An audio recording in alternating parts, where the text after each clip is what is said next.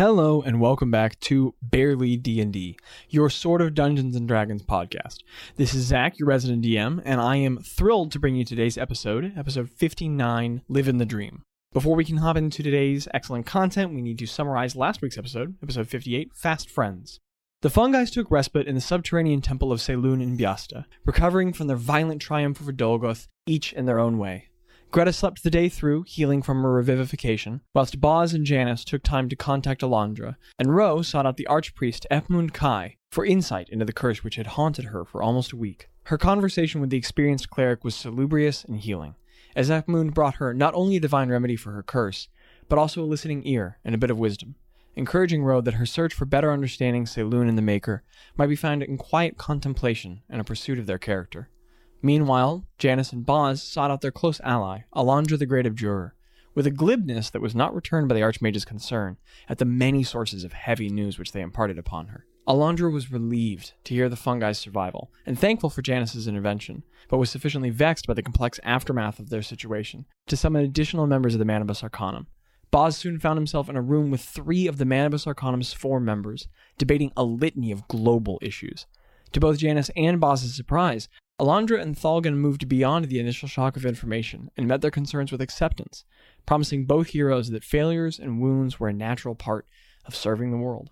Thalgan even revealed that it was the hubris and fearful control of the Manibus themselves which allowed Shistha, the Lich Queen, to arise a generation ago. The members of the Manibus further exhorted Janice and Boz that their ownership of the issues at hand was noble, but warned them that they would perpetuate the cycles which came before if they continued to try and shoulder the weight of the world on themselves. Conversations soon concluded, and the Manibus members departed to their own affairs, assuring the fungi that they would not abandon them in the coming tribulations. Janice soon followed suit, offering Ro and Boz her future support, leaving them to rest and ponder their future. The fungi continue their recuperation now, attempting to process their terrors and heal their wounds in the underground temple of Selûne. That's where we leave off with our story, and I can't wait to bring you today's episode. It is a very good one, so without a further ado, let's get into it. Welcome back to Barely D&D. It's a sort of Dungeons and Dragons podcast around here, y'all. This is another episode of the Accidental Adventures. We're excited to bring you episode 59 today. That's a lot of Um, episodes. What's it called? Well, don't you When want to do did the, that the happen? other stuff first, or What stuff that you usually say the name of the episode with? The- do I? No, I have- I thought we I did have no question memory of what we Do do we every do questions time. first? All right, pretty sure let we it did out from the question I get editor. so much. Let it out. Question for this week. Uh, I don't know. I like the enthusiasm. I don't think we've done this one before, but um, I want to know what your Hogwarts house would be. oh, And I don't, yeah. I don't remember if in Harry Potter they call them familiars, but like what your Aw, animal companion Oh, yeah. would Yeah. be. That's a good question. I know. No. No. That's so cool. Nope. But I like that Melanie's been listening to so much D and D that whether or not that's in Hogwarts, she calls them familiars. Yes. I know. Yes, Ro. Um, Slytherin. Yep. Because I'm also Slytherin. in Slytherin, but like Ro would definitely be Slytherin. Ro would be Slytherin. Slytherin without question. Um, and her familiar would be a tie between a black cat and a bat. A Mm, black cat with wings Maybe that would be very metal. and a, weird little, bat face. like Lucy from Disenchantment. Maybe. Oh Drat yeah, Lucy Kagan. from Disenchantment. Um, yes. Say Drat Stop. Kagan. Drat Kagan, I everybody. quit that game. Uh, And he misses you so much. what's the DM NPC? I'm just kidding. Dolgoth. I'm just no, kidding. Edmund Kai. Edmund Kai, of course. Okay, the Edmund savior, Kai. other than Janice, who's not here and cannot answer for us. Amen. True. This is true. Uh, Craig. Yeah, Hogwarts House and Familia. I would say his would be a Gryffindor. Mm. Um, kind of obnoxious, you know, in some ways because they're kind of prideful. I'm just kidding. Um, I'd say Yes. he's a Get dunked Gryffindor. on people who identify as Gryffindors. Amen. you identify as a Gryffindor. uh, um, yes, the four genders. stick it to JK. we gotta stick stupid it to joke. JK. This is Fox News' greatest fear, the four genders. that was good. So Uh, good. thank you. I would say his familiar would be a bulldog. Oh, Yeah, I love that. That feels right. That I love that. I hope Craig want one day Craig gets to- a bulldog. yeah, so much. Yeah, It's fine. I just gave him a whole real familiar. but it's not uh, like a tough Greta, bulldog. what's yours? it's not real. It's fake. Faye, people aren't real. Boz doesn't exist. I'm sorry. Boz ain't real. I think. uh, Doing good work, Abby. I got mine. okay. Oh, Greta's got hers. Nope. I, I just wanted to buy you some time if you I- needed it. But if yeah, you're good. I need all the time. All right. So let's talk about my early childhood traumas. Oh no. I would like to. Inundation with Harry Potter culture is that what you're saying? um, so Boz would be Hufflepuff for sure, Yeah. Yes. and he his familiar would be, uh, oh my gosh, they make these little bitty mushrooms, um, in D and D. They're like an actual Yes. like tiny little creature, like red toadstool top with white spots, like, like Super Mario Bros. kind of thing. That would be his familiar for Mm. sure. They're in uh, Tiny Tina's. Mm. Oh, really? Yeah, remember we had the mushroom That's people. right. That's right. Dude, that's freaking sick. Eighth Moon Kai? No, Greta. Nope, bud. I. Dude. It's four options. That's a lot. That's more than I three. think Greta might be a Ravenclaw. I was seeing. I was thinking that, but she's not studious. She just But she's really, heckin' really smart. likes That's not true. knowledge. She's extremely studious to what she cares about. Yeah, but, exactly. But She's the got whole thing of, of Ravenclaw is like, like, like a very, very academic like pursuit of knowledge, and I don't think Greta is very academic. She might be smart and studious, but she's not like. Do you consider Greta cunning? I was thinking. I, She I may think be Slytherin. I I, could see it. I could too. I could see. I think Gryffindor. I don't know. I just feel like she's brave. Yeah, I could see Okay. that. She after the last episodes, the last few, yeah, she's true. heckin' brave. That's true. She stood in the face of death, Yeah, but that She's seems a- Slytherin-y to me. The way she intimidated. killing intimidated. death. Oh yeah, that was pretty sick. Oh yeah, I don't know. That is pretty. Oh, I've been playing be a lot of Hogwarts title. Legacy, you guys. What's your familiar? Um, Dang it. Oh, it's one of those like Ferret. talking plants from Ooh. Harry Potter that just screams. Or like the a rat. Mandrake. he just The carried on this I could pot. see a rat. Yeah, I think Dude, a rat. A rat. A rat. That's pretty Yeah, sick. rats. Yeah, rats. You're a rat, Greta. she, her Um, Hogwarts house is is is rat. That's it. Moaning Myrtle in the bathroom. That's Greta. That's Greta for sure. She's moaning Myrtle. She doesn't fit into the four genders. She's a ghost. Um, I'm going to say that. Uh, well, okay. So what Zach knows about um Harry Potter is that the main character's name is Harry Potter. Oh. And No, it's it's Oh, it's it's Neville. It's Neville Longbottom. what? He could have been. So he could have so been. Gryffindor are the brave ones. Hufflepuff are the ones that are nice. They're weird. They're not Okay. weird. I am a Ravenclaw Hufflepuff. are smart? Question mark. Yes. And Slytherin is smart but edgy smart. Is that Sneaky. correct? Hufflepuff is just smart. normal. Like the people that graduate Okay, so there are probably Hufflepuff going is- to work at like a marketing is firm in the No. wizard People. world. Gryffindor is protagonist syndrome. And, Slytherin like, the is worst. edgy. Gryffindor and are the Ravenclaw worst. is Slytherins nerd. are cunning Yes. and edgy and We love Smart. like they would they would play a rogue and Yeah. try to be cool. yeah. Okay. Sure. Ravenclaws would play a Uh, wizard. Yeah. Okay, so F Moon I think would probably be I think he'd probably be Ravenclaw. Oh, I was gonna say Hufflepuff. Ooh. It's pretty emotionally detached. Um Oh wow. And then uh familiar talking book. No, I think he I think he'd have just like a bird. Like a finch or something. Cool. Something no nonsense. All right, well, uh Abby, it's about that time. Tell us another thing about mm, raccoon. Hmm. Raccoon. Can you find Can you find the secret second raccoon? What?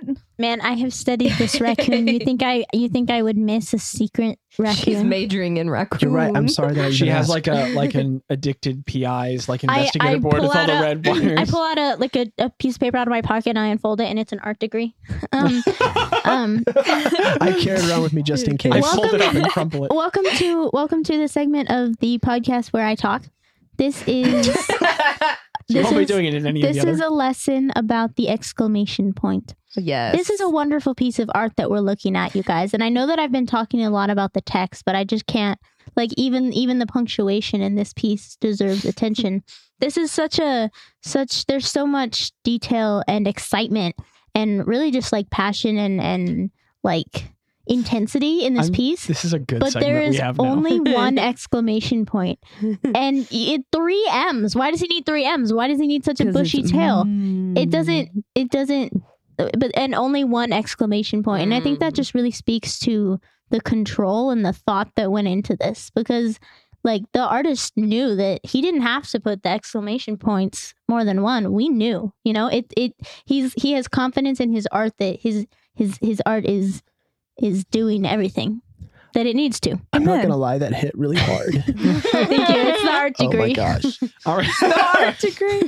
okay. More like the heart degree. the- Ah, okay, you all right. recognize as real girl. Our what killed me about that was not the joke you made, but that you called Abby Greta, as I constantly do. Um, okay, this is episode 59 Living the Dream. Barbie? Landon, I looked over at you and you were giving a thousand yard stare to the table, like just zoned out. Yeah. I'm still thinking about the raccoon segment, guys. That's gonna be with me for a while. I'm sorry. Would you say that Episode Not- 59 Living the Dream. That- Yes. Abby's familiar would be a raccoon? Because I would. Yeah, That's a actually, that rat. feels very familiar. No, her Greta's. Abby's- Abby's would be a Abby's raccoon. would be a raccoon. It'd be a mm, raccoon. So, episode 59 Living the Dream. This is a level 8 adventure. Guys, that's Wait, wait, pretty hold thrilling. on, baguette. Am I right? Wait, wait, hold on, My my fellow Lunsunians. Oh. Oh, we should have done Tello And for that question. The date is 3488. Tell us Slytherin with me. Legislative butter. Oh no. And the date is, I mean, it is please butter because it's PB. And the date is Bial Kenneth 20, like two ish.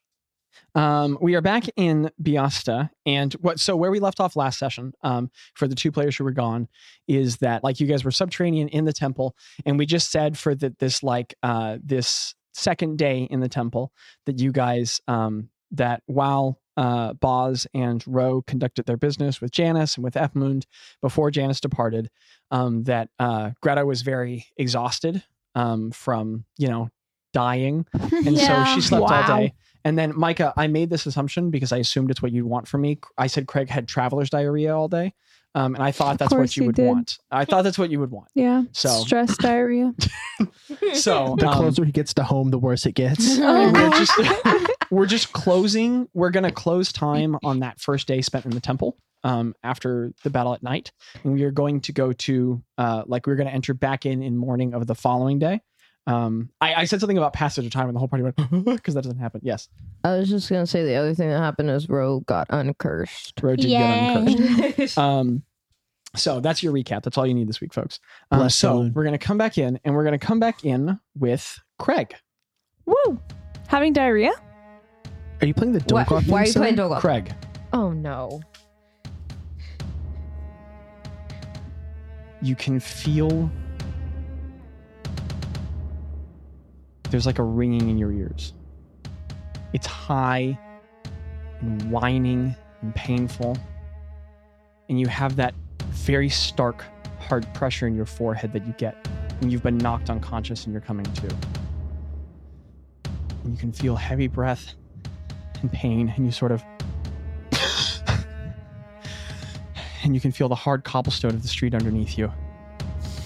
You can smell smoke in your nose your side over your ribs, where Dolgoth has struck you, and broken four on the right side is aching, and your shirt is stuck to you and wet with your hide armor peeled against you over it from the deep gushes of blood that are soaking down your right side. And you're looking around as you blink in the street. You can see your edges fire that's lapping up the houses around you.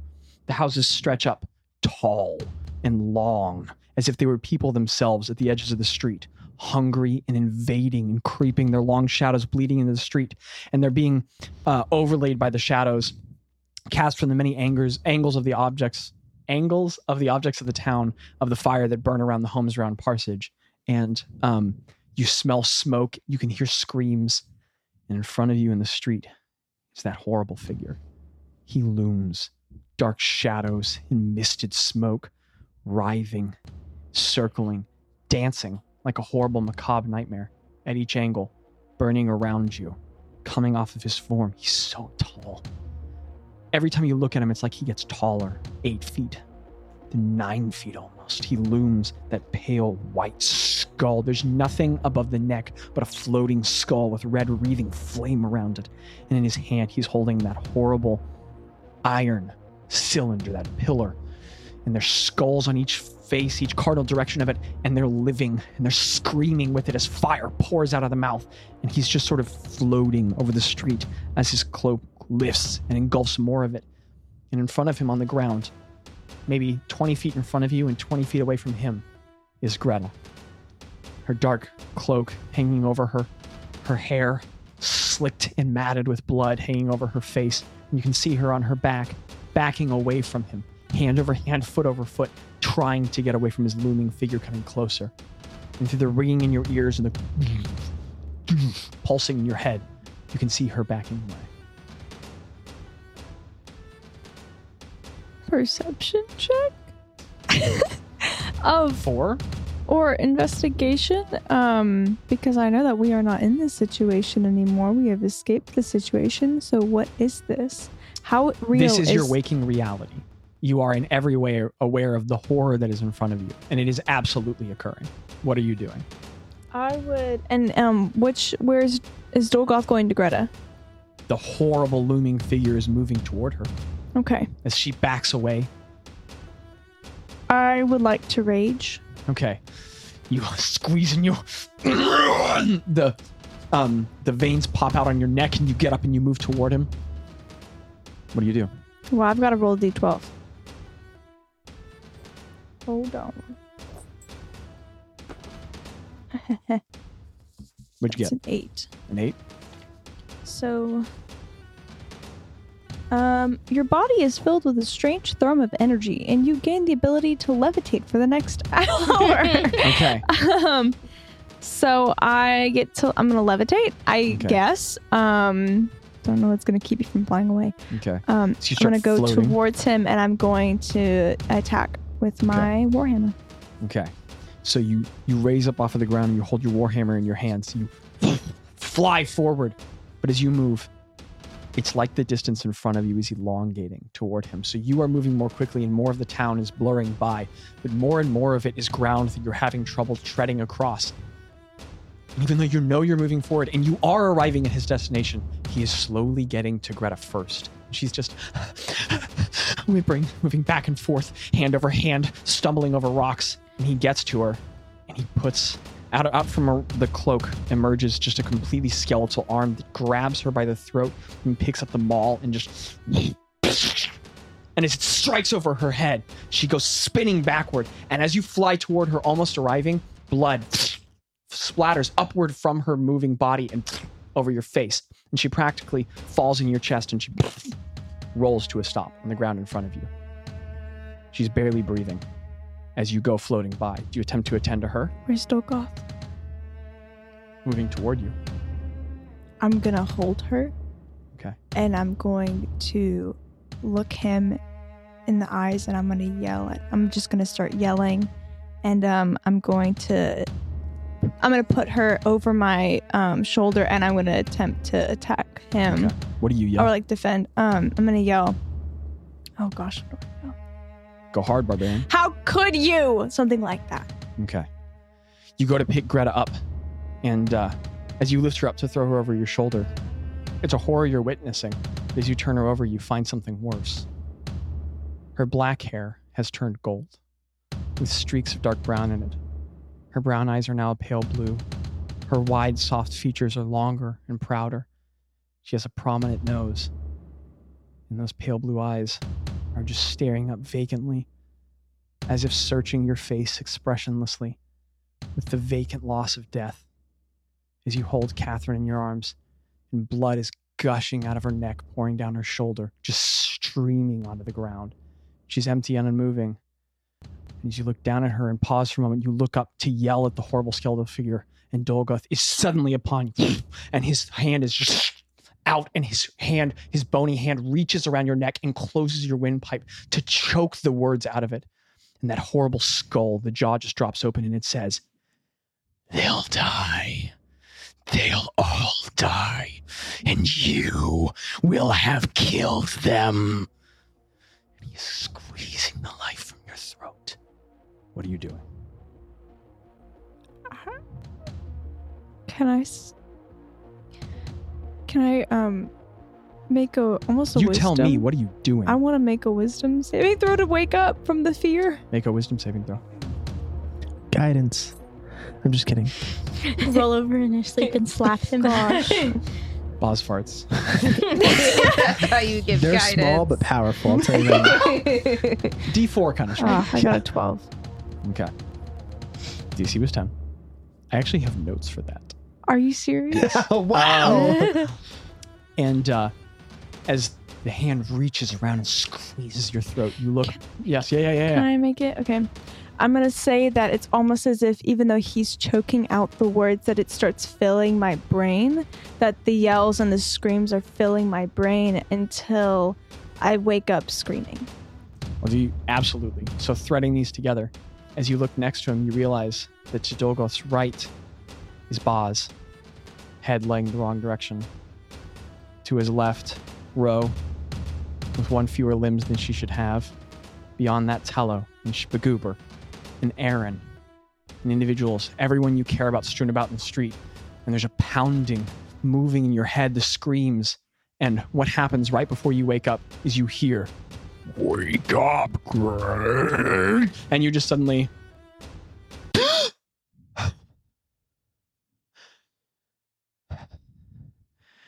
As you sit up suddenly, there is no skeletal hand around your throat. Your head is beaded with sweat. Your hair is matted down around you. No, it's not. There's no hair, Oh. but your whole face is wet. You can feel the cool stress running down your throat.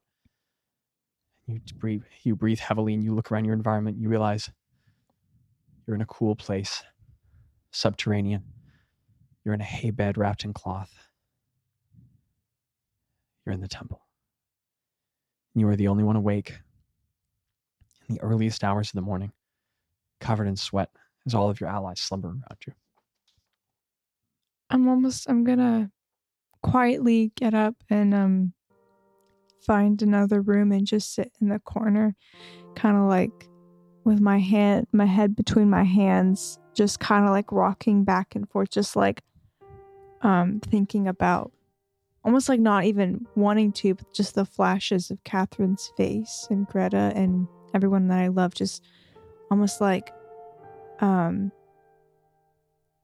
oh, what's the word when you don't want something to happen but it happens or like Intrusive thoughts. intrusive a very intrusive thought uh, just images of it and it's almost like i'm wincing and just like trying to move my head away and like get it out of my head but i can't The hay beneath the burlap shifts beneath you, and your bare feet land on cold floor. Feeling familiar feeling of cool, smooth stone against your bare feet. You walk around the bed. Your hammer rests against the side. Your allies and Caladra slumber in the room, filling the bunks. You move out toward the hallway, and the blue crystal uh, torches, so on to speak, the sources of light that sit in uh, sconces affixed in the wall. Um, the space still has a dim amount of light in it, very dim. Um, and it's because at some point when you were sleeping, Efmund must have come by and put a dark cloth over the glowing crystal to dim it greatly so that there is some source of light to still move through the space in the night if you needed to, but so little that it would hardly wake anyone up. And your feet just have the cold sound of slapping against cold stone as you sort of shakenly tread your way back into the central room. And you move your hand along a wall, your back against it, and you slide down until you're resting on the on the stone, and you're shaking there. And every moment you try to stop thinking about it, but you keep seeing her face. That's just where you are. can i talk to old I, Craig, you don't need to ask for anything. you exist in this world. Do what you're gonna do. i'm gonna talk to old i'm gonna say i heard your voice in the dream did you wake me up as you sort of look around the space just suddenly on the ground next to you as if it were always there. The orb is resting. It's a perfect sphere, but it's not rolling to any point. It's just perfectly balanced on the stone floor next to you, though it must certainly have imperfections to the ground. Those writhing, dark, inky, black, iridescent fluid is pulsing in it with the central darkest point. You hear in your mind, I could feel your distress. Are they after her? Are they there? Right now? Hmm. I do not see them. Could you see them? Would they is there a blind spot? Would I'm not omniscient, yeah. though my sight sees far. It's more that I can focus on some things. Okay. What do I do? What do I do? I don't know, Craig. How can I protect the party and how can I protect how can I protect everyone? I can't protect everyone.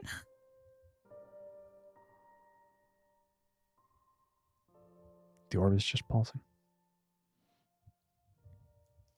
I think Craig's thoughts are going to be less focused on old now, but just that repeating in his mind. I can't protect everyone. I can't do it. I'm not big enough. I can't do it. I think he's going to, after a few minutes of this, he's going to make his way back to his bed, but he's not going to sleep. You push your way up against the wall. Your feet still slapping against the cold floor. You pad softly back to the room. As you walk back in, you can see them all so perfectly there now. All of them, just bed by bed, asleep. And you're trying hard, but every time you look at them, you can see Greta there in her bed. She's slumbering peacefully. But all you can see is her face down in the parsage gravel, with her neck very wrongly uh, turned askew. An acute angle where an obtuse one should be, pushing her neck so far wrong with dark blood spilling out of it. You look to Boz, and you see him where you found him face down in the street. You look to Ro, and you see her where she woke up, sweating and terrified, gaunt and pale skinned, in the house in Parsage. You look to Tello. You see him weeping in the home in Unson.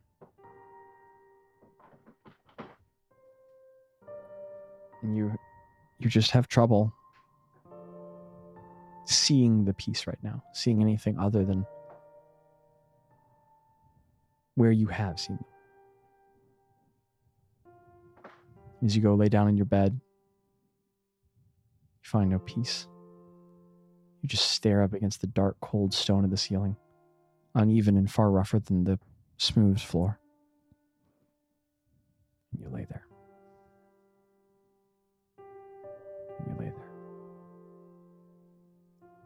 There is no sleep. I'm gonna say that what he does to kind of try and find a calmness is he's gonna name all the rocks he knows in alphabetical order. I'm not gonna make you name all the rocks in alphabetical order. The time just drones. Ten minutes passes. Half an hour. An hour.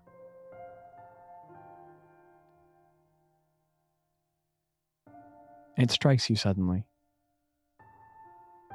how long it's been since you've had to think about how alone you can be. Because for a very brief time there, you were truly alone for the first time in decades.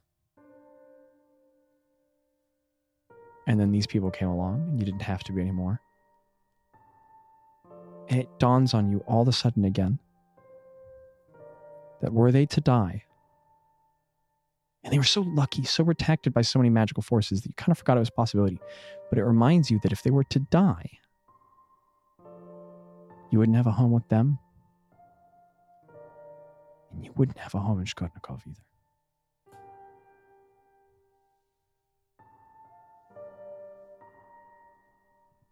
And you can You can hear Aaron's last words to you so clearly in your head again. Then you can just leave.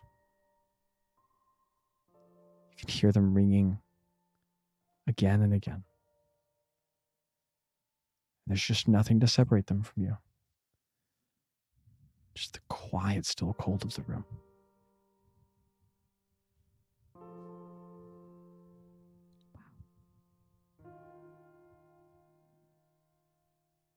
Craig's having a tough time.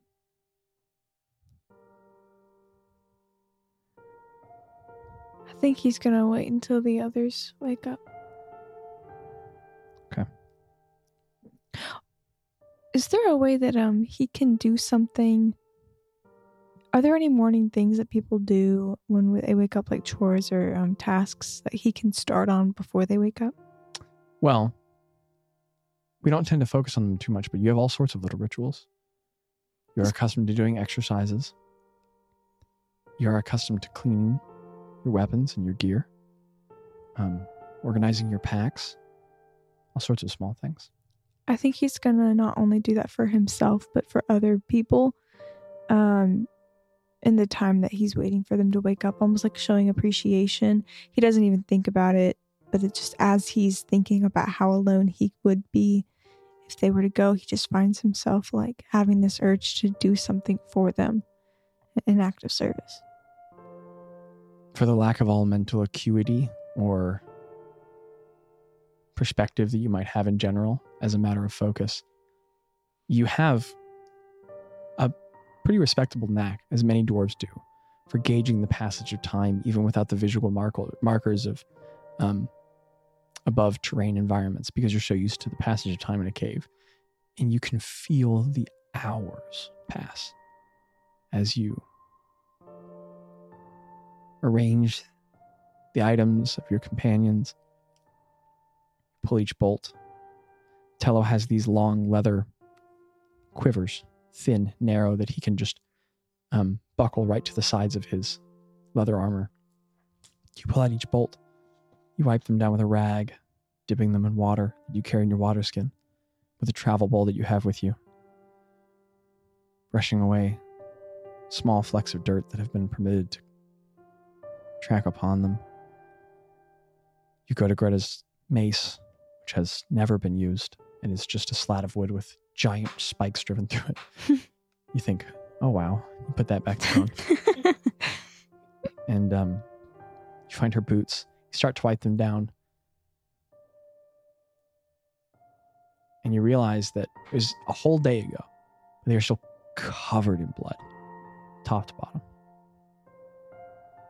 Every single time you brush against the leather, dark black flakes chip off of it. You swear you can hear them thudding to the floor, even though they're incredibly small. And you get halfway through washing gear, clothing, and the edges of blades, your hammer. But what happens eventually is that the rag in your hand becomes fully soaked through in the water in the bowl the blood that you're cleaning off of the items belonging to your friends.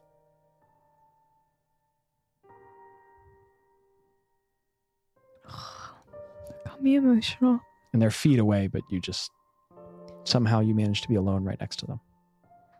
I think that um it's like as he's looking down at this rag that's just covered in blood, it's just like um he starts to realize he's just his eyes are getting blurry from just the tears. that He's not even he's not even thinking about it. It's just like filling his eyes.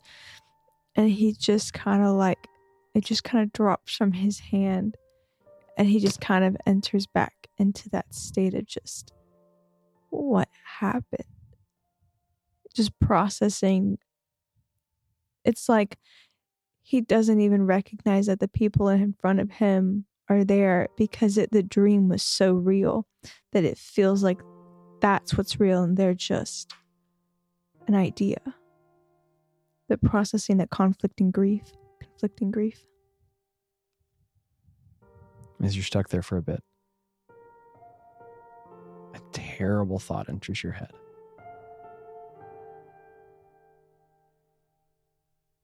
If more than 50 years of marriage could mean that you weren't worthy to stay in your own house.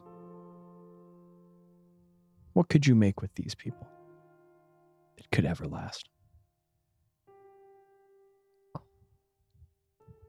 You'll just probably have to bury them in blood instead of tears.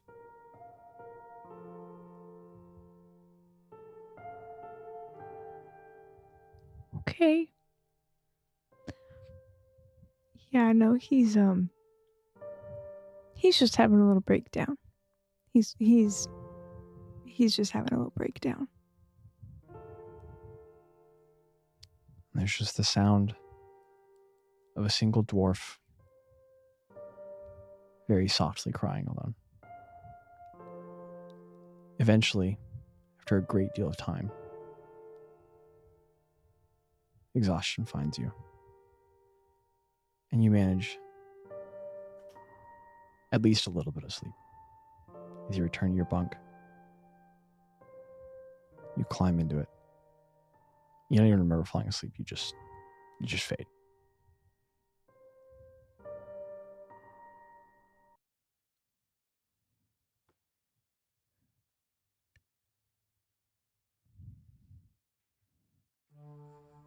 Second episode energy just faded away. Eventually,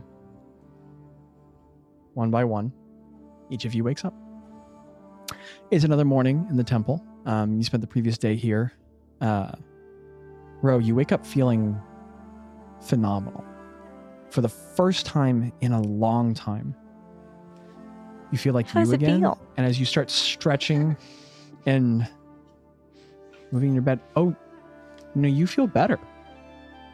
Oh, no, you feel better than you before. You feel sturdier and stronger, hardier. And even though the symbol's gone on your chest, as you rub it, it still feels warm. And you feel. Crack, no, crack it on the mic. Like, let's do it. Let's own it. Yeah. Yeah, that's with that Red Bull. Yeah. Sponsor us. D and D energy. Yeah, sponsor us, Red Bull. Sponsor us. Red Bull. Sponsor us. You- I know those enough motorbike and drivers those skateboarders Skydrive- aren't doing it for you. Exactly. It is They're not doing it for you. sport. It is an You need nerd. sport. Did you listen to that scene? You need nerds rolling dice. Okay. Your customers can cry too, Red Bull. Have you heard of considered that? Okay, you don't have enough crying. Why are you always doing that when I'm drinking like like hard liquor? It's so painful as it goes on. Why are you always drinking hard liquor? Yes. because I'm having to do that to players. So, um, I have a Ro, as just you a wake up, oh yeah, clarification. Is this the morning after we had our discussion with the Manibus? Mhm. Okay. so you stretch, and you just feel heartier than you ever have. You feel better than you did before as you wake up. Whatever other mix of emotions you might. Sick. Boz, um, as you stretch awake, you do feel good. You can still feel the aches of battle. Um, and uh, even though you are fully healed and at full hit points, um, underneath whatever sort of like in between clothes Boz wears, like maybe even to sleep in, um, you have a very large bruise that moves from the top of your forearm all the way up, half up your left bicep. It's just completely contused from strikes from a mace. Um, you have a bruise on the inside of your thigh that hurts quite a bit and your low back right in the middle is just kind of pounding. But they're not sensations you're unaccustomed to at this point. I mean, you are a warrior. You have seen battle. You have nearly died. You are fully aware of physical consequence. But you can, you know, it's a strange mix of the physical uh, elation of being alive when you shouldn't be, but also um, you can feel the wear. Greta, you don't feel good. um, yeah. you your neck really hurts um and it's that sort of radiating pain where you can feel it at the center of your neck but it pounds up into your head as a headache on the right side and it pulls down your spine down under your right scapula and you can feel even feel it into your ribs. It's this horrible like pulsing pain. And as you reach up and touch your neck in the morning the skin is ridged now and you realize that oh that's going to scar really heavily. Like this is definitely going to be like a lifelong scar. And it's this large mark traveling up the back of your neck toward the base of your skull. Punk rock.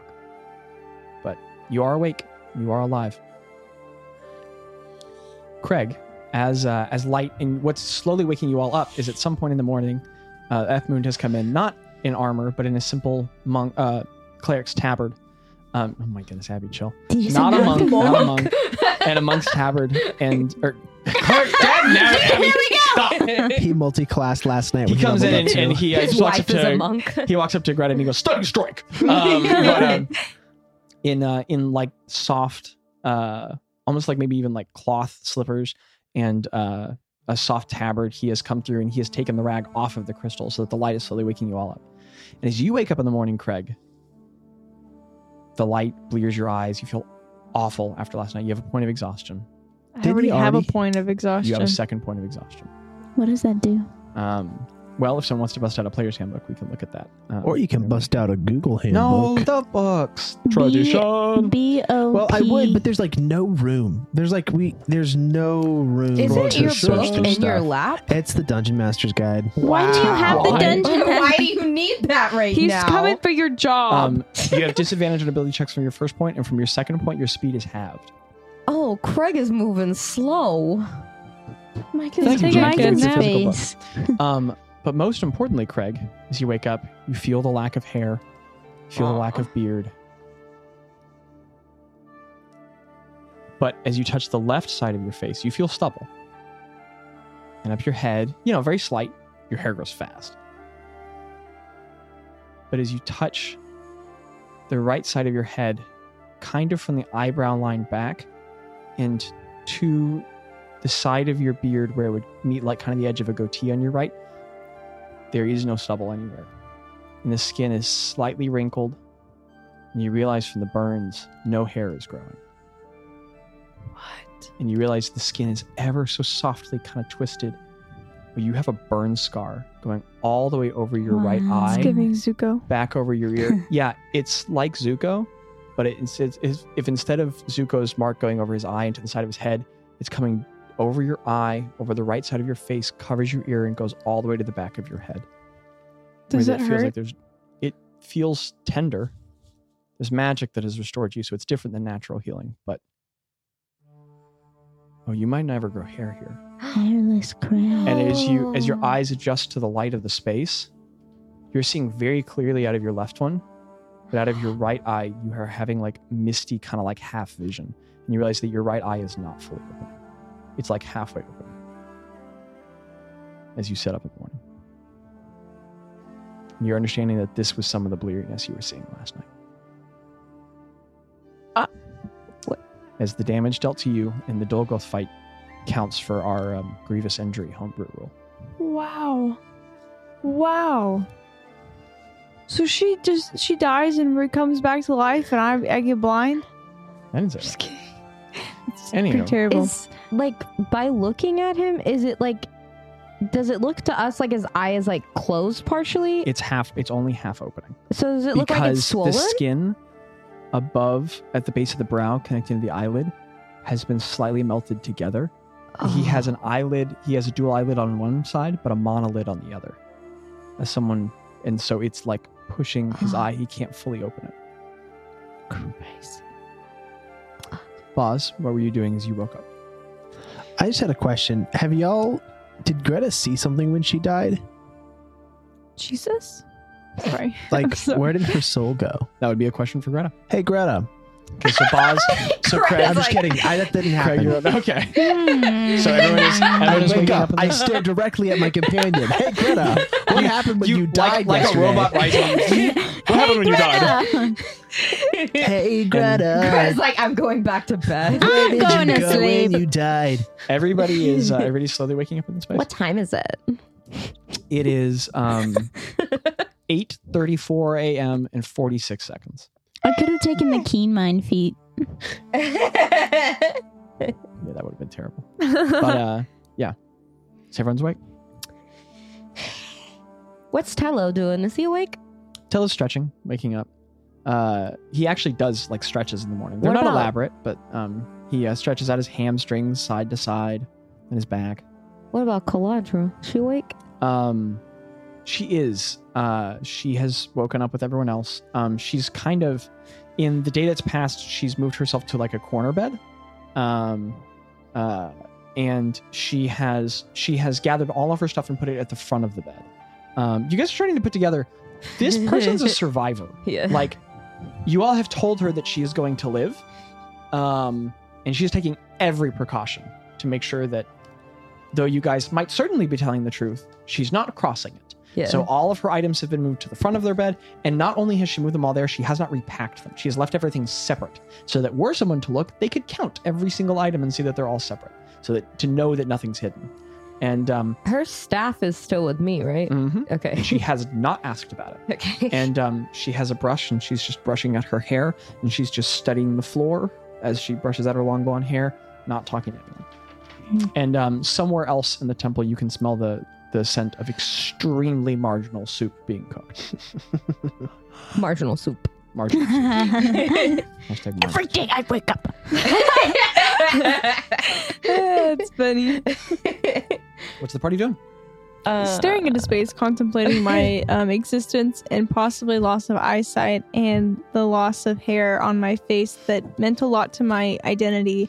And that's what I'm doing. What are y'all up to? I get up and I prestidigitate myself like I do every morning. Because Ro's always got bedhead, so but she can't have that. Um, sorry, Craig. Uh, sorry, I missed that. Get burned. Oh wait, I, you, oh, God. No! I go up to Craig and I say, um, Craig, I know, um, I know your your hair means a lot to you, um, and though I can't, uh, I I tried thinking of anything I could do possibly to like regrow it or anything, and I don't have that capability.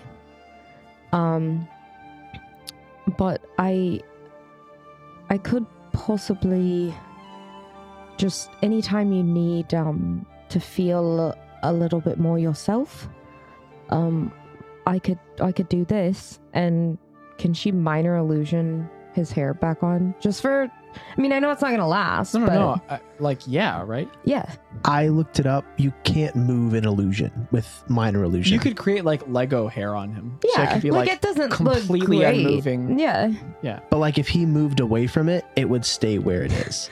As Yeah. so you could have like the worst toupee imaginable that couldn't travel with him. So real just salt in a wound, you know? I would not do that, bro. You don't want to do that. Or Jackie, whatever you are. Whoever you are. Like I said, I don't know if this is in game or out of game. Could I? Okay, could I? Could I? Could I cast? Okay, instead of minor illusion, Mhm. could I cast major image would do it, but minor illusion. I don't illusion. have major Uh, what's the image. what's the question? Could I cast? Um, I take a little piece of the of the twig off of my thing and cast plant growth and make like a plant beard with like a little flower like and and Ro takes the flower a flower out of her hair and sticks it in. Okay. Right where the mouth would be. Is this something you allow to happen, correct? No. Okay. So I'm, I'm, I'm gonna- I think that like this whole time Craig wasn't looking at you. And then when you start to kind of like reach back, he's gonna just look at you like, who do you think you are?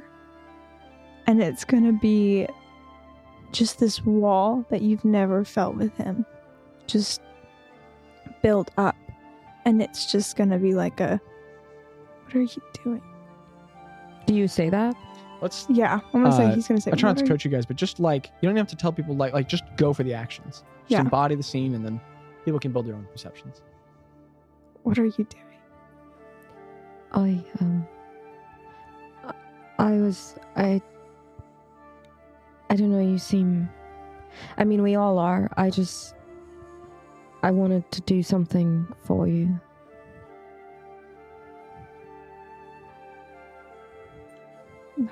And he just gets up and walks away. He goes to where um Edmund Kai is. Okay. So you, Craig leaves the room, and uh, pads off down the hallway to wherever the mess is. You don't have to apologize. What's anyone else doing in this space?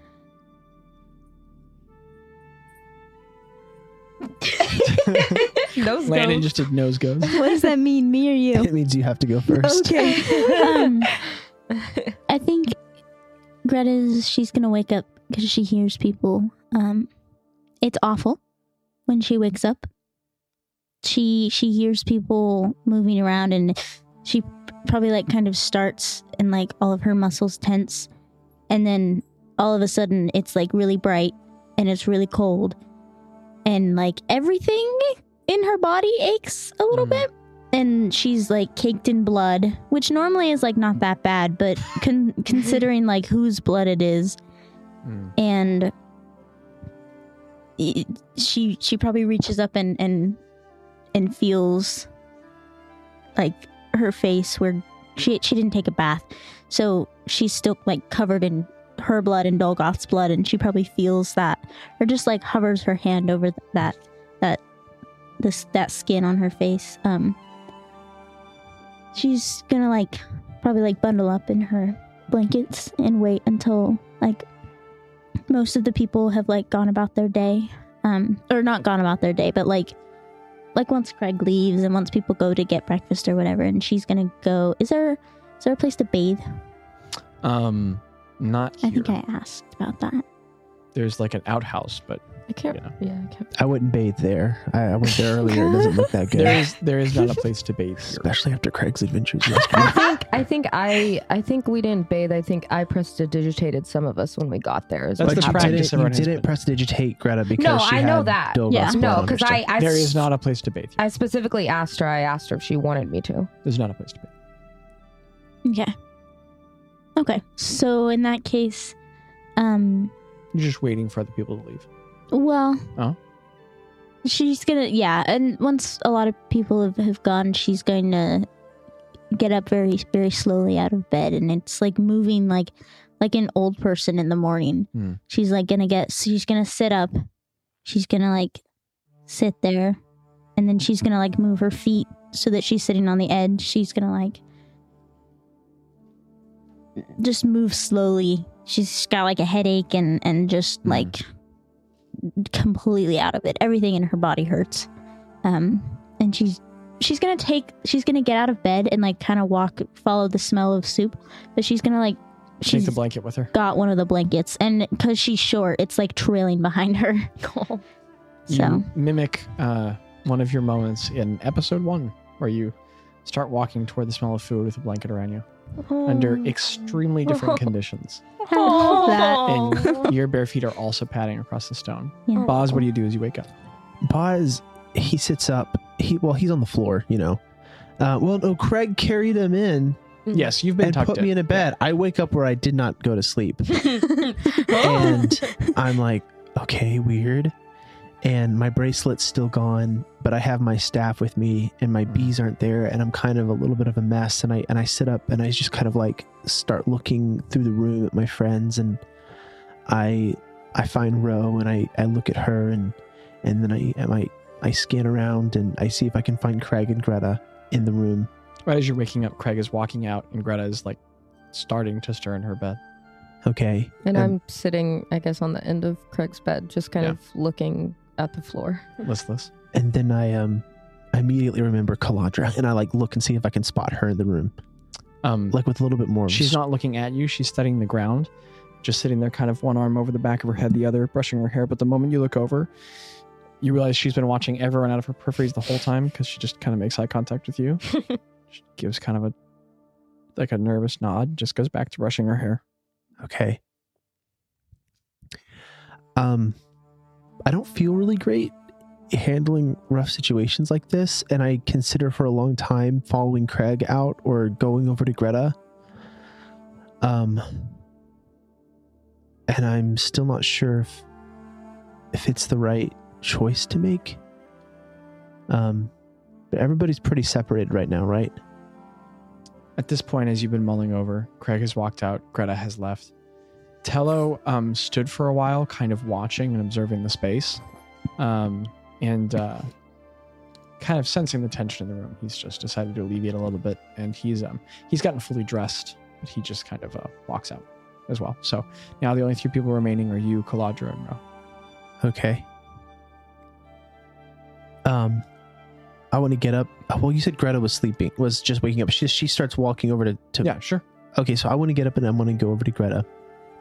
Um. Um. Hey, Ugh. Yeah, Hey, I know. Ugh. hey. Sorry, that was loud. Oh, I'm sorry. I was trying to talk softly, but I can be a little quieter if it would make you feel better. She's got like her blanket like like She's pulled up it right now. pulled up like a hood. Uh, Hey, how, do, how do you feel right now? Um, I it's pretty bad. Normally, I would say like, yeah, I felt pretty bad, but I felt worse. But um, I have never ever felt worse. So, um, but you know, m- maybe soup I'm smelling. It's definitely something. Um, and I didn't prepare Goodberry, so. Anyways, that doesn't matter. Um, H- how are you? I'm okay. I'm really glad that you're alive. Thank you. Me too.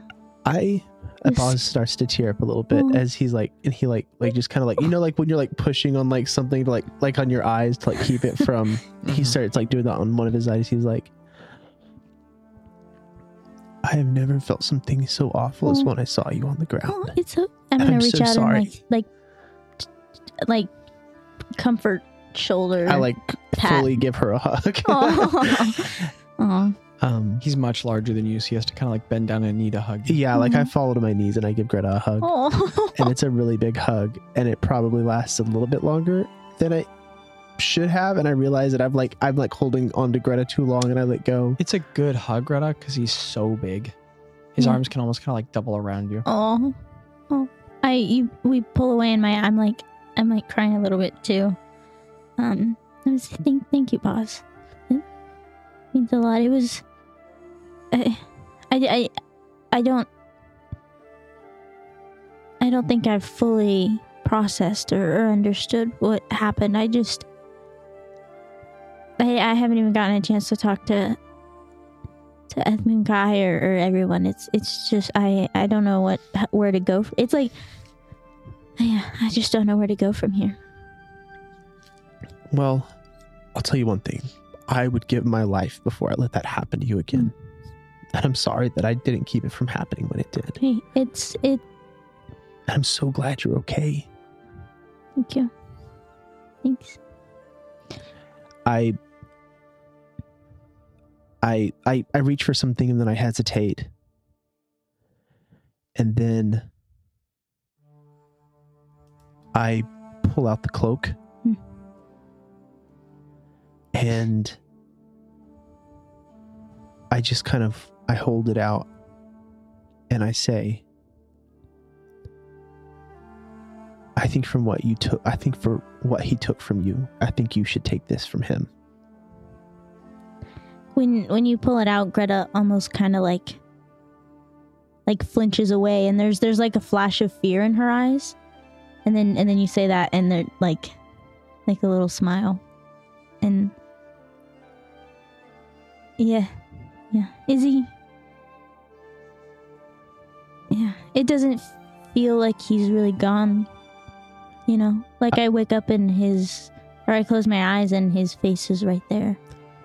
And and it this thing that is is happened it's it's it's never gone. Well, with the short amount of time that I've had to think about and process everything, even if he's not gone and he comes back, I mean, separately, we're all weak, but together, and that's the only reason we survived is because we were together Yeah. for each other. and help Mhm. we couldn't have done friends, it without friends. without janice or Edmund Kai that's right. We're Yeah. the fun guys and friends. fun guys and Fun company guys and friends. Fun guys and friends. yeah It's a variety show. is is is janice still here No, she she had to leave. I think her Hmm. friends needed her for something. Hmm. Um, but she wanted to say bye. Hmm. she asked me to tell you guys bye. Um, and I'm sure we'll see her again. yeah i hope so Yeah, me too. Mm. Well, I saw Craig walk out, and um, I'm gonna try to catch up with him. okay Um, but I'm here if you need me, Mm. and if you want to get out uh, at some point, I'm down to go like take a walk yeah i would maybe not i mean sometime. Yeah, I would, but I know that I will get pretty darn weird if I stay in this Yeah. dirt. I love for holes. too Like holes are great, but like trees are. I need this guy. Yeah, exactly. Okay, great. Good talk. Thank you, All right. Buzz. Um, is Boggs awa- Boggs Boggs away? As Boggs blogs away. Boggs blogs away. You guys. As Boggs blogs away. Um, what is You're this? left there for a second, um, holding the cloak. Hmm. Uh, it's weird because you're used to it being um, a horrifying realization of cloak and shadow endlessly falling away from a figure in dark black smoke, uh, like a walking fog machine, but unenchanted or unactivated in your hands. It's gorgeous. Mm. Um, it's it's sort of like a like a long um, over the shoulder cape that one would clasp over the chest, Mm. and it has um, a loop on either side, and then like a, a a fine like silver cord, like actual silver threaded together, Wow. but flexible in like almost kind of a chain that you can loop through one and another and then reclasp to itself. Mm. And um, uh, there's a small collar that comes up but folds back over itself, and then the cloak is just otherwise, you know, usual in shape, um, tapering off almost kind of to a point in the back. But what's important about it is that the whole cloak feels fragile. It feels thin. It feels like it feels like you could push your fingers hard and tear it apart, but it's extremely strong. Like it feels feels so light and thin that it almost feels like you should be able to look through it. But as you try to see through it, it's extremely densely woven of whatever incredibly minute material, and it's soft like silk. And the whole the whole cloak is like a gray, so soft and so sharp that it's almost kind of reflective. And there's a trim at outlining the entire perimeter of the cloak that's nothing but thousands of minute, I'm talking like tenth of a centimeter, glyphic symbols threaded into the, the cloak in silver cord. It's Can, beautiful. can I read them? They're magical glyphs. So no. It's not a language necessary. It's the language of of, Ar- of Arcana. Okay. It's sort of like it's like the math Like of math. summoning a spell. That's yeah, pretty darn sick. Yeah, you're familiar with it from spellcasting. Do I know that? Algebraic. Do I know that I would need to? You could make a safe assumption that Okay. attunement would probably be required. Pythagorean theorem. The Niftian theorem. Ah. Oh. Uh-huh. Oh, Baguettes. baguette. I'm going to. Sorry. Um, I'm going to. Can I like hold it and like look at it and Yeah. examine it for a little bit, but not attune to it? Yeah, sure. You Okay. study it carefully. Yeah. It's beautiful and fine. And Incredibly light. Yeah. Feels like you're barely holding it. is there a tear from where I tore? At a small section on an edge, there's a small torn piece away. Hmm. And it, as you look at it now, it doesn't look like it was torn. It looks like it was burned. Ooh. And it's kind of in the shape of four fingers. It's like your fingers burned through the cloak and pulled the edge away. What does that mean? What in the heck does that mean? It's like you Zachary? went to grab it and your fingers burned through it and you s- took a piece from the, the edge. Your fingers are acid. You blighted it. You death touched it. You Um, death toucher. I think I'm just gonna sit in on on the bed with like all all snuggled up in my blankets, kind of wishing that I was asleep again, but knowing that there's a day that I have to wake up and face. Um, and then just kind of just gonna look at it and and like roll it over in my hands and and It's very soft. like a blanket. Um, and, Mm-hmm. and and and look at the the that tear and and just like reflect on that moment and and um how like it something felt so it like it felt so big and scary and then all of a sudden it was manageable and now it's gone However, whatever you feel is your own, obviously. Um, whatever terror and trauma, but there is a moment where it occurs to you where Dolgoth is gone. Mhm. This is his cloak and you have it. You killed him. He is dead. Mhm. And there is a moment amidst all the other feelings, stronger, whatever, but there is a moment, some finality. He's gone.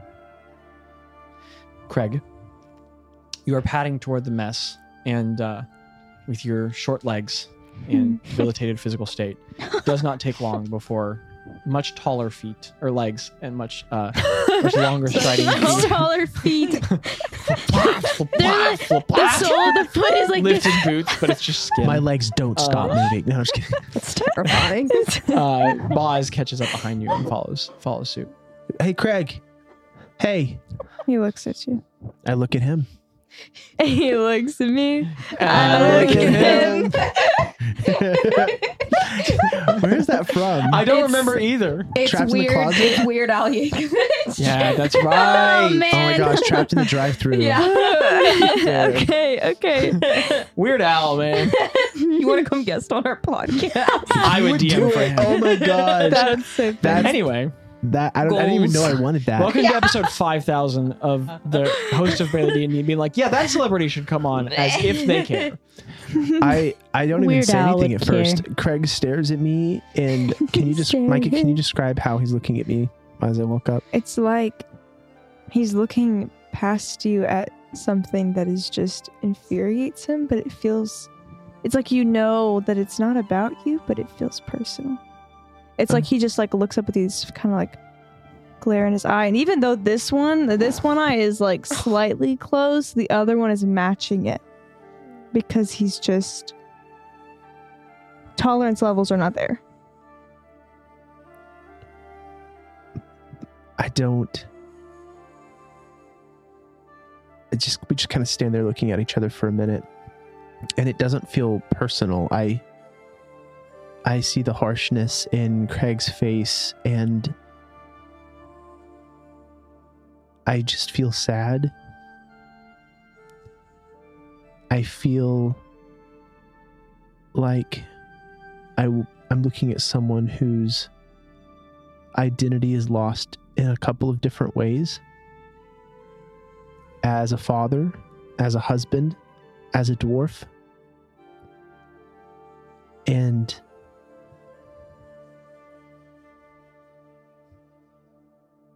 we just kind of look at each other for a second and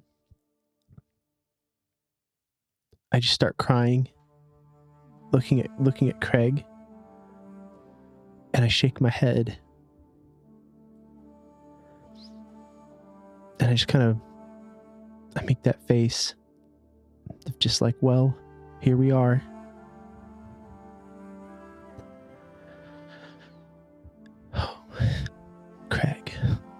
His gaze kind of softens and um and it's almost like he just kind of blinks and just like looks directly at you now. Oh, Craig. um and he's gonna like in the most manly masculine way he just grabs your hand like with like this firm grasp and just kind of like holds like just kind of shakes it and holds it and says hey we're here in this moment. We're gonna keep going. Whether we fight tooth and blood for it. We're going to make sure we're okay. And we're going to fight for our families, for our land, and for the party, for our friends. Okay, You're right. we're going to keep going. We are. You're Craig. You're still Craig. You're our Craig. You're Biasta's Craig. You're, you're your family's Craig. And I love you, man. I love you too, Boz. Do you mind And- if I give you a hug? And he does, before you can even ask, he like takes that firm grip and just pulls you in into like this like bear hug. Um, you have a hard time breathing a little bit. yeah, my but- hand already hurt, like from when I was trying to squeeze back, but it's like being crushed in a vice grip because I got a strength of 13. so uh, let's go and kind of like nods his head. Look, man, I, I like wipe a tear away as I really do in real life. And I look at Craig and I say, I say, hey, we're in your territory now. This is your home. And whatever you think the next best move is, I say, I say we do it. I have no idea where to go from here. Good. Okay. That actually no makes me feel better because I was just saying that because I don't know where to go either. I have no idea. We're gonna figure it out. I just need some. Mm, I just need some more time. Do you need to hit something? I don't think I have enough energy for that. Okay. I was just asking. Let's go get some food. Okay.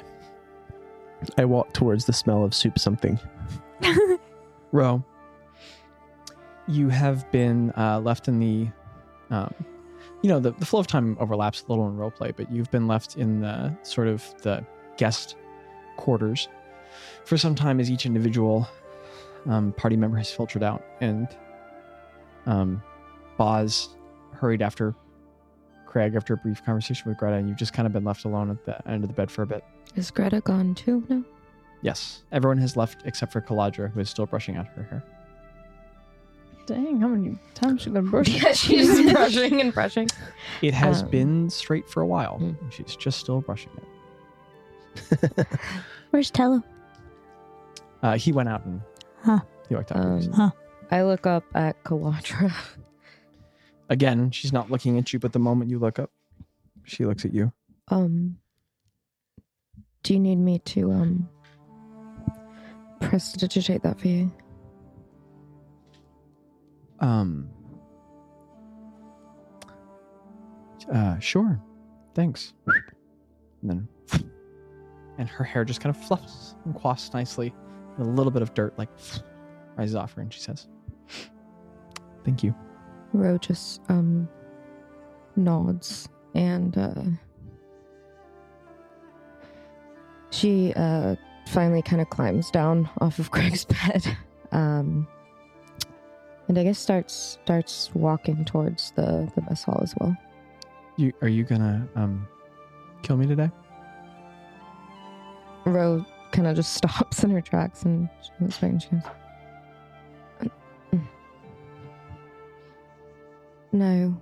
Um if we if we would have Well, I know they're not going to, oh well I mean but you've been glaring at me for uh, about 24 hours now. So, are you gonna kill me?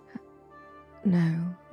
Um sorry, I just I'm having a um up until last night I uh have had a have a, have had a difficult time ever thinking of someone wearing that iron armor as um someone that actually has emotions and family and feelings. Um i i watched Kefs take three of my homes so it's not personal but i'm uh it's just kind of um almost second nature to glare at you so i'm working on it. Yeah. Adds up. yeah um you're you're welcome to join us for breakfast I'm going to. Uh, I'm not going to be in here alone with my items. she gets up and she pulls some of the hair out of the brush, wads it up a little, and then she puts the brush in the bag. I can walk in front of you if you like. uh, no we it's fine we can walk side by side i'm not worried that staff um, took me 313 hours to make. So wow use it well. Um well Like I said, uh, they'll track me and kill me with it. You keep it. But use it well. oh I, I don't want it Okay. So do something good with it. 300 hours. i mean i, I think we were gonna give it to Whatever you do. to Something you good. back to you when we take you They're going to track me down with it. It doesn't matter. I'm going to die. Could To i breakfast. could i dm this Mhm. to you could i i know i cast identify on it but when i did that could i can i tell with that if it has any like tracking on it No. Okay. No, it doesn't seem to be tracked in any specific way. Okay, like I didn't know if it doesn't was seem like to have had any a enchantments yeah. made to be tracked by the Empire. Okay. Um, I tell her that. Sure, um, it's easier to divinate upon someone when you have an item that belongs to them, or if that item that belonged to them once belonged to you, and I made it with the Empire's materials. Hmm. It it doesn't matter. Maybe I should have the staff. They're going to find me and they're going to kill me. So, Hmm. you know what? Maybe I should take some of them out with it. Hmm. Except that they're all abjurations. She gets a general like kind of involuntary smirk out of Ro. Like she didn't mean to, but she kind of like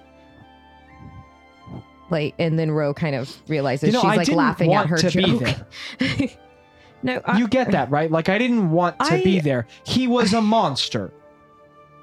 I watched him burn people. You get that, right? I didn't want that. And then you watch her suddenly realize that she's just yelled at you, and all of you all hear Kaladra yell from like a room over. She kind of unlocks her fingers. Sorry, I don't have a spell to blame that on. I'll see you at breakfast. it's And she just pads by you Ro. Ro kind of reaches out. as she pulls her hand away. Okay, She is gone. Ro follows. Um, you all hear shouting from another room. About 30 seconds later, Can't believe that Um, wasn't me. Kaladra walks in, uh, making eye contact with zero people. The mess hall, as you guys go, the the the temple is sort of arranged in such a way that there's the central room, then there's a hallway that pulls off to one side into a guest quarters. Another is toward the middle that pulls off to the clerical abbey, um, and then you can you can take uh, you can take a right up toward the the staircase that leads up through the stone and goes out into the landscape. But there's this third hallway that, as it goes down, it branches off into the mess hall on the sides, and then then goes toward Edmund's clerical quarters. It's not an impressive space, um, but it has it has some considerable size to it given where it is. Like it's it's about as, as large as the combination of Landon's living room and kitchen, which as many times as I've used it for reference now, the audience might be able to start picturing. But it's about um, it's probably sort of like 20 by 10 roughly. Um, no, my bad at estimating spaces. Uh, 10 is very low. I would say 15. yes. You know what? Maybe even like 20. Yeah. How many of me would it take?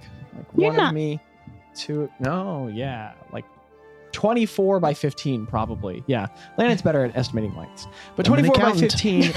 you what? Professional Um, judgment. he knows math. and like the rest, that has nothing to do with estimating square footage. um, like uh, uh, like the rest of the temple, the floor is entirely smooth, um, but the walls are just dark brown rock um, that's kind of hard and looks like it was sort of water weathered. And so, um, it, I mean, very much the nature of this temple is that it probably was a cave, and then somehow Edmund and whoever his allies might be here have smoothed the floor to walk upon. But everything else is still just cave. And there is there's like flattened areas in the wall where sconces have been inlaid and more blue crystals light the space. And there's four or five again stone tables. There's four stone tables. Everything here is stone. There is no wood here. And um, there's like a small kind of like pocket in the wall where there is the simplest um, imitation of a kitchen and with kind of a small counter. Um, uh, there's not even like a like a, a cabinet. It's just kind of like a like a bin of stone that like clean dishes can be pulled out of uh, wooden dishes. And there is like a stone basin filled with water that washing is happening in. And then there's a stone oven. And um, uh, there is um, uh, like of the simplest terms of oven a place to burn a place for smoke to escape. And it's escaping through a small hole in the ceiling that's going up somewhere um, wherever it might emerge or filter to you don't know. And um, there is water being boiled and you all can smell this the scent of uh, it's a really interesting smell. It's the soup is it doesn't lack in flavor. It's actually very strong in flavor. The downside of the, to the soup is it kind of has one flavor. Hmm. one and a half flavors is what the soup has. Um, there is a sort of sage scent and taste to it which is quite nice but it's just the only one. Hmm. and um, craig when you recognize it you when you smell it you recognize it um, the sage that grows everywhere in the north here in the like sort of Dion Denek region um, its uh, its flowers when they bloom can be dried and crushed and ground, and they make a pretty good, strong, like sort of blanket um, spice. And uh, that is being laid over um, vegetables that are um, kind of being boiled to the place of not having taste, but having nutrient value. So the only real flavor out of the soup is um, that sage crushed taste, and then the vague remnant of vegetable flavor, and it's it in warm called? water. Um, uh, well, you're not Craig, so you don't know, but it's it's being ladled out in the bowls. Bowls are being prepared, and they're warm and steaming, and breakfast is there to be had. Is, is that a very common spice to use Very, with Bia- very meals? extremely. Okay, so this, Even I'm like, oh, even as far like south home. as uh, Shkonakov, you would have had it. It's Yeah. commonly imported. awesome. So breakfast is waiting for you all. Um, Tello is uh, not to be found, but um, everyone else has sort of filtered into the space. And, you know, has breakfast and you're eating. He gets two bowls, Okay. two full bowls. yeah, and you're ladling it. Kaladra's kind of by herself at a table, but you know the group is there. Can Yeah. you go sit down with her? Okay. Um, she walks into the space. She picks up a bowl. She wordlessly sits down. You pick up your bowls. You pick them off the table and you pat over and you next to her. You seem like you don't want to talk. I You're my kind of person. And he just doesn't say anything for the rest of the time. She doesn't look at you and she nods like that sounds like a plan. And she goes back to eating soup. And two people who don't want to talk to anyone are eating soup at a table. Everyone else just kind of get breakfast and move on. There doesn't need to be more to the scene. You, I- s- Oh, sorry. I just grabbed my food and I go looking for Tello. Okay. you said that there was a basin. Yes. So, like on the side of this sort of like public mess area, there is like the smallest, like a closet of a kitchen. Mhm. And Edmund is there in a large tabard. His um gorgeous. He has these thick, like they're like silver dreadlocks, Mhm. and they're pulled back with kind of like a rope cord binding them now. And um, uh, he's much more relaxed now, and he's wearing those loose gray clerical tabards, and he's sitting there just um. Uh, like what looming over the pot as it boils, and um, next to him there's like a stone basin where a bunch of clean dishes are just kind of loosely stacked. Okay. I'm gonna say good morning. Oh, uh, good morning, Greta. How are you? I am well. Thank you. Good. I'm glad to hear it. It is a blessed morning from Sydney. Hmm. How are you, Greta Smallstar? Um, Not well. that's a good way to put it. If you are, Not death has a hard toll on the body. Hmm. Most people experience symptoms for 72 hours after being revivified. Wow. What kind of symptoms? Physical pain, aching, vomiting, sometimes lasting nerve damage. Okay. He's just calmly ladling it. Does he know what a nerve is? I mean, nerves are visible. From medicine uh, back to a nerve. point that, like, you know, you didn't even necessarily know what they functioned as. You could see them as blue line. Yeah, maybe he wouldn't. I don't That's know. a vein, But I'm right? just- Divination. I'm just Boom, he curious. does. I'm just I'm the curious. DM. vein. That's not Yes, you are. Yes, you are. Yes, I I was am. just curious. I would. I was gonna try. I promise. I'll get all you guys.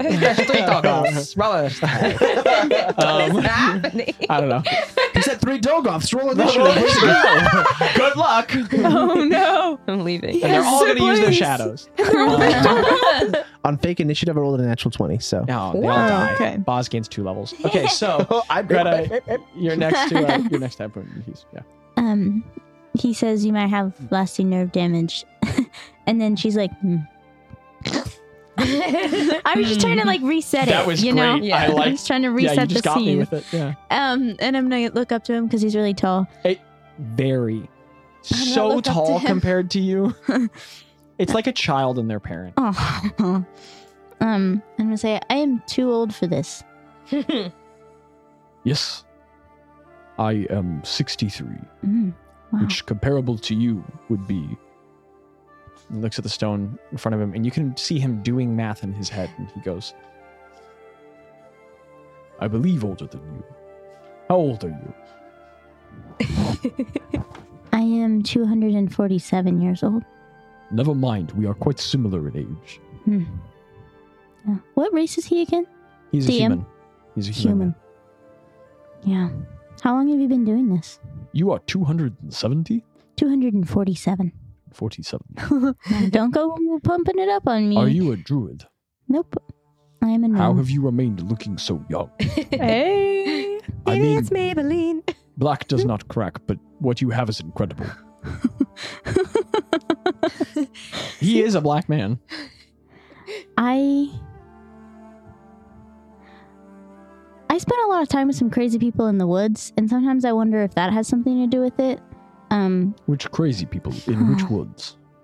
do you want to just take a stab at it and guess?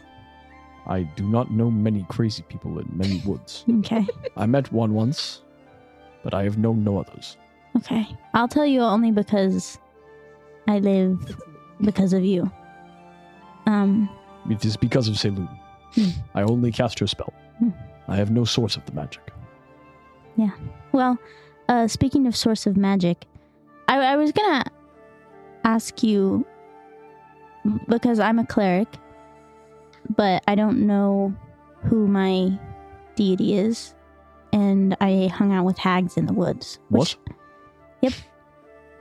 I if we're gonna, I I do, What do you mean you do not know who your deity is? I do want to have a conversation about this, but maybe not in the middle of a kitchen. All right, you have come to me in the middle of the kitchen and begun the conversation. I'm so sorry, my guy. Conversations are not my strong suit, and it's I am my not brain offended. I'm hurts. just where, where and when do you want to have this conversation? Um, anytime, not around people. Understood. Does he give me that eye roll that you just gave me? No, it, he, he was like thinking. Oh, okay. You're in the bathroom and yeah. He's an, in. he's an extremely like flat. I know, I love it. He's not a. He, I mean, he's just thinking. Him and the carpenter lady should get Oh my together. goodness. Wait, wh- what carpenter? Jackie always shipping. If she's still alive. Oh, What Out of the six carpenter? buildings, Oh. there's a six out of 100 Yeah. chance she died. So, anyway, We could roll for it. What Yeah. were you saying? I forgot. But anyway, sorry. so um, there's just kind of long, awkward pause, and he's still ladling. I'm gonna ask. Hey, do you have like a rag with water, or like a wet rag? Um, Kind of looks next to him. There's a rag he's been cleaning dishes with. He dunks it in the water and rolls it and squeezes it. will this suffice? Yes, thank you. Wait, what He hands it to water you. or the soup? He hands it to you. I'm sure. Okay. Um, thank you. And then she's gonna walk out of the room and go back to the bunk room. Okay, so fully leave. Go back to the bunk room. Yep. Do you want me to come back to you later? or It's up to you. You're the DM. Okay. What do you do with the wet? What do you do with the wet dish rag in the bunk room? I clean my face. I clean the blood off of my face. Okay. I, I think. Is there anyone else in there? No. Okay. Your mom. it's not as funny when you do it. Fast you came past the wind. I'm So, just yeah. kidding. I just felt Throwing territorial. I just felt hands. territorial. I'm sorry. Me I don't and know. your You're right. So, um, Boz, did you also have a thing with food? I forgot. No, I just took my food. and I'm trying to find Tello. Oh, You that's just right. so you but I'm not like the calling out for Are, him. are you raising your hand or are you dancing? Uh, both. Okay, what do you want? oh, Or did you I have just- more? I I did have. No, more. you my can't keep raising your hands because I'm gonna get really confused. I just wanted to say when I I came in, I I when I looked at Edmund Kai, I did the seven stars to him. Um, he nodded to you and without hesitation did it back. mimicked it back to you. And I just wanted to say I ate my soup really quickly, and I'm gonna go somewhere. But people can do their stuff. Do you want seconds? Oh no, I'm I'm good, thank you. All right. Um, yes. I want to describe wiping the blood off of my face. Yes. Oh, I'm sorry. No, I, I cut that short. My bad. Okay. Yeah. Uh, well, I- unless are we Hey, jumping hey, around? Hey, do it. Have do you it. seen? Um, she is going to sit on the bed, and nobody else is in the room. Um, and she's gonna get all curled up. She's got her blanket still with her. Um, and she's just gonna very slowly, like wiping the blood off and looking at the rag each time.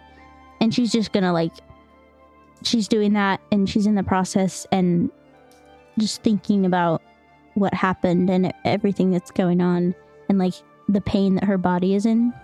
She's gonna very slowly, like, tears kind of start to leak out one by one without her noticing. And then she's just gonna, like, at one point just break down and just, like, fall into a little fetal position puddle on the bed. And just, like, I think just, like, full on weep for a little bit. Um, and then yeah. just kind of lay like you know when you cry really hard and your head starts hurting Mm. and you just like sob and sob until there's like not like every you're just like out of tears and your head is hurting and your face is like all stuffy and your eyes hurt. Yeah. She's just gonna lay like that.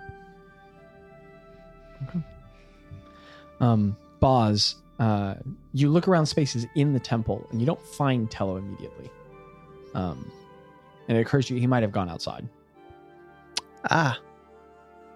I looked for the door. Uh, it's not hard to find. Um, it's right off of that central room, and it just leads up a little staircase that twists around. I'm sipping my soup, but I don't have like a spoon. I'm just like doing Yeah, it you from the bowl, you know? Yeah. Um, You send the steps. Yeah, Sipping I go up the soup. steps. Yeah. Travel upward. Um, it's a very tight staircase.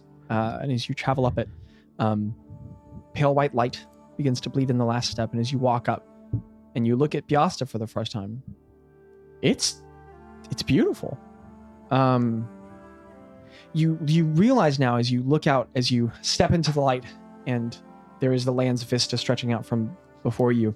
Um, you are standing in some sort of like a butte, like a raised, um, large geographical uh, outcropping. You've been to West Texas, right? Yeah. You know the things they call Yes. mountains out there that Yes. aren't yes, I do. Yes. those. Um, Nice. those sort of like half buttes. While uh, Micah and Abby have a real physical fight over there. Those. Uh, he'll turn this couch around, and we will go back to Disneyland. Um, There's a raised geographical structure, and uh, Sorry. so it's probably like a couple hundred feet. It, it looks like someone like took part of a mountain and slammed it down. So you can see its edges at either side, and as you look up, you can see where um, the sun is raising from behind the the massive uh, geological formation that you guys are in. So um, the sunlight is spilling like its shadow around you, and it's slightly cooler where you are, though it's warm enough in the summer. Um, you're pretty far north. It's, it's kind of floating in like the light 60s. It'll warm up a little bit throughout the day, and it's bathing over the landscape in pale white light. And the sky is completely clear, like glass. And out in front of you are just an endless veil of rising and falling. Um, the the landscape is all stone, um, but it's it's like cracked and smooth stone with pockets of um, sort of like broken rubble in, underneath, and it's just it's just dotted with a thousand little rivers of of ravine and earth and crag. So not actual water, but just the landscape is broken and chipped and cracked. And um, what fill it are sage bushes, um, millions and millions and millions and millions. And at this point in summer, they're the um, the bases of their uh, stems are like a twisted hard wood, but they break up into new growth. And you know how new gr- new branches are green? Everything above a certain height on the on the bushes is green. So they must fully die each winter, lose the whole bush, and then fully regrow every year. Which, as a druid, you would understand plants quite well and understand what a feat that is to produce that much growth. Their their root system must be insane to have that sort of nutrient capacity. Um, but they're just they're just covered in hundreds of leaves that are all silver, and so it's an ocean of silver all around you, and they're starting to flower. So there's just sort of like it's like if the ocean was waves of silver, the sea foam cresting on it would be the slightest shades of pink from the many buds that haven't blossomed yet. And um, you can see birds occasionally fly slowly through the far distance. And um, somewhere beneath you, kind of like a couple hundred feet down from the path, there is a road that goes by. And this and there's like kind of a rough walkway leading up that's been cleared to the entrance of the temple. As you look up above you, there is a symbol of Saloon carved above the cropping in the wall. And you realize that, oh, we're a traveler to pass by. They could break off the path. And especially given your passive perception, easily enough, you can see Tello is um, about 100 feet down, kind of halfway in between where the, the road would break off to the temple and the temple itself. And he's just kind of sat on a large stone that's like kind of angled to a side but flattened. And he's just looking over the landscape. I make my way over to him and sit down with Pick my soup bowl. It's probably empty at this point. Okay, so you sit down with an empty soup bowl and you hand him one. I right? Did I get that right? Yeah, yeah, I Okay. got him one. And uh, you bring it over. Hmm. He um. Oh, hey Boz. Thank you. I think you've not considerate. Um, Starts ladling it out and sipping it. um, wow, right? yeah. Wow. Wow. I I lost you for a while back there when everything went down. Um, are you okay? Like, like Uh, yeah. No. No. I mean, like not not today. You know, No, no, no. Yeah, uh, yeah. No, I'm, I'm good. Thank you. That's um. insight check. Oh, Make an insight check. oh, that we is are not playing good. D&D. It's okay. Mine's worse. That was a thirteen. No, twelve. I'll see your 13 and I'll raise you a what's Tel's deception modifier? Abby? It should be good because he's a rogue, right? Mhm. But Zach rolled. it should roll a one, Close. two. I'm sorry. If it's if it's ten or more, Give me a plus 11. Seven. I'll see you 13 and I'll raise you a 9. good, good, good. Um This group has been together for not quite 2 months, but it is an extremely compressed time. It's church camp to times 12, you know. um, That's funny. uh, whatever the distance between serving and war together in church camp is, it's that. Um, Yeah. And Okay. sorry, Wow. bad joke. but um, you've learned his mannerisms pretty well in this short time. He is definitely lying, but give, he is genuinely trying to lie. I give him like I like to raise my eyebrows and I I look at him. I don't say anything after he says that, but I like raise my eyebrows knowingly and just kind of stare at him for a second after he says that. He looks back at you and he kind of half smiles, like he's going to say something wit- witty and telloy. His face just kind of falls and he looks back to the sage and he doesn't say anything. And he just holds the bone, the bowl in his lap, lightly steaming. I feel bad that you were made to come with us sometimes. Not that I not that I, I don't love Um, you. It's no, I I just I just I wish maybe if you would have had a better time taking something to I don't know. you get you get that.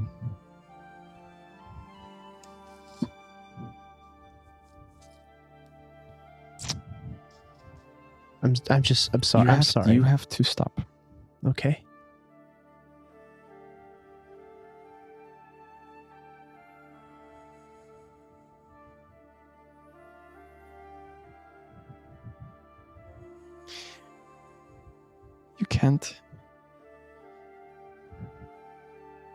What happened Boz? How did you turn out like this? Like what?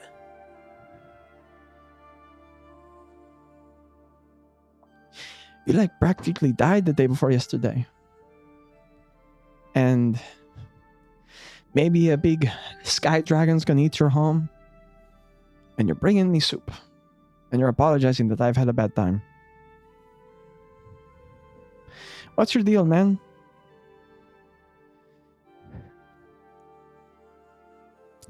Why are you so nice to me all the time? What's wrong with you guys? What's wrong with you guys? Don't you know that something's gonna happen?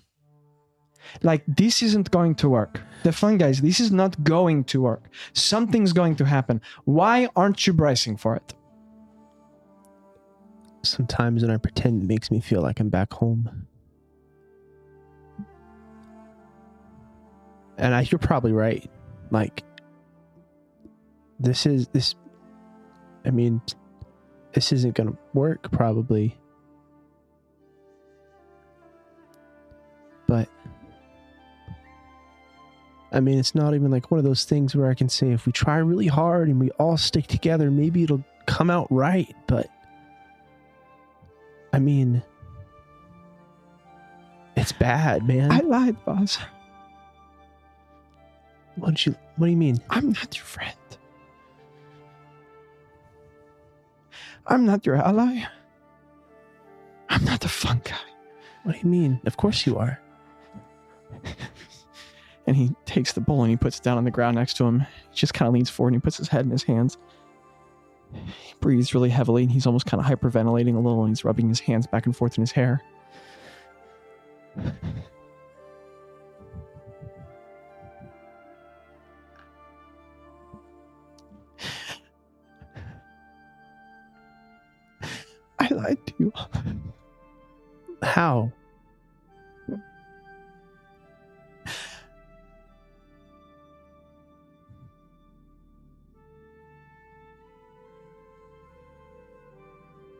You can tell me. It's I want to be a fun guy, but I am not.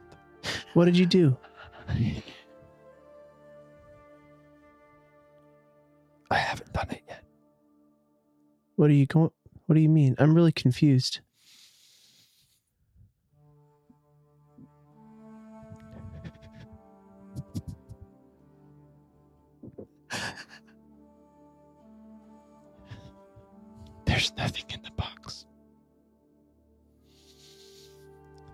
Is nothing in the box from Count Alquid. What?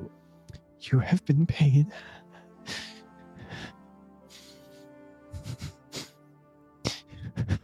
You have been paid to take the box to Nikistanik. And they're going to pay you. And afterward, afterward, it is my job to tell you that the Count is very proud of you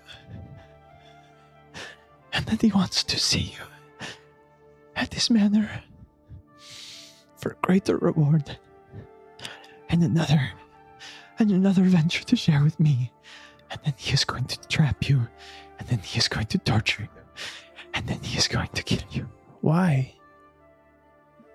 I don't understand. What? Oh man. i thought that i was going to have friends again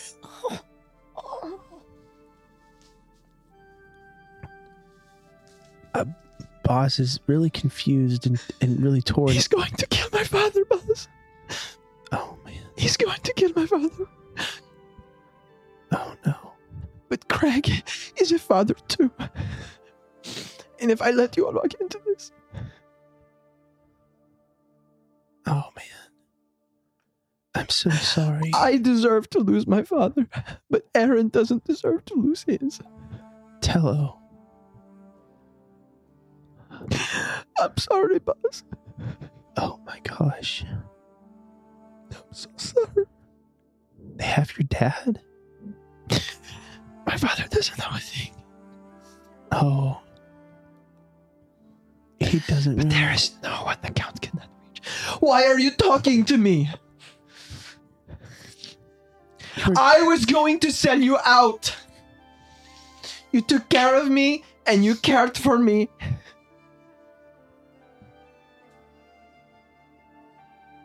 Boz just has a blank look on his face as he's just kind of like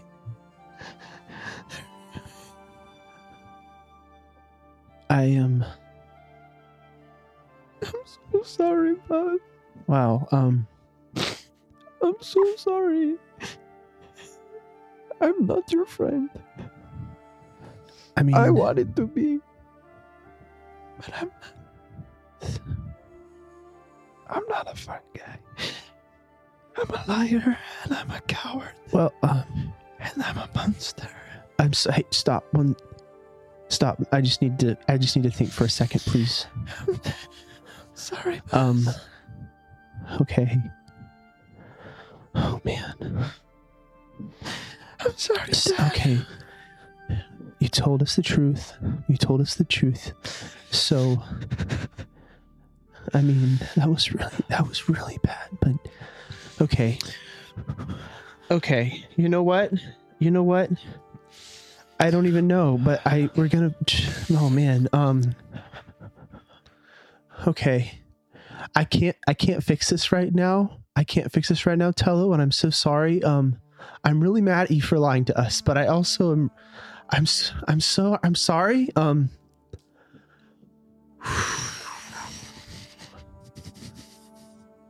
Oh my gosh. Don't um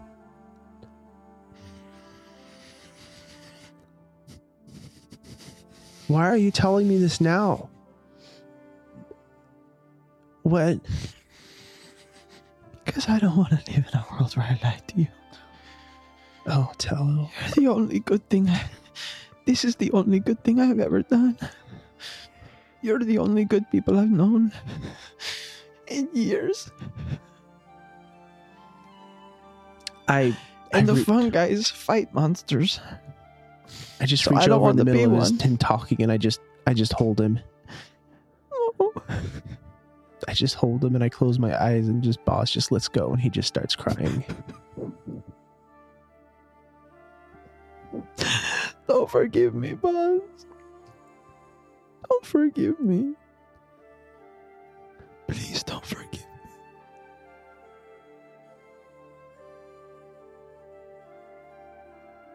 I, I pull back, and I I I wipe my tears and the snot from my face, and I don't look back at Tello, but I kind of I just kind of look back over Biasta again, and I'm so sorry, Boz.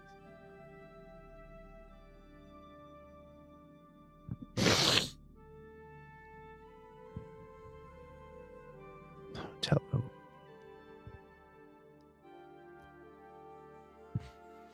I have I need I need to think, but um please don't leave. I I don't know what you're thinking or planning.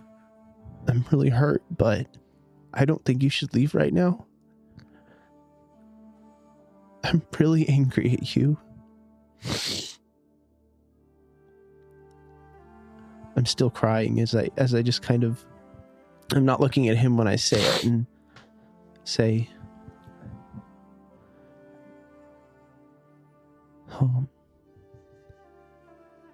this is a lot. I just I just have to sort through some things. Um just don't just don't just give me a, just bef- don't do anything crazy, okay? Just just wait a little bit, all right? You promise me you'll just wait. You won't you won't you won't disappear or anything. At least do this one thing for me. Just wait, just for a little bit.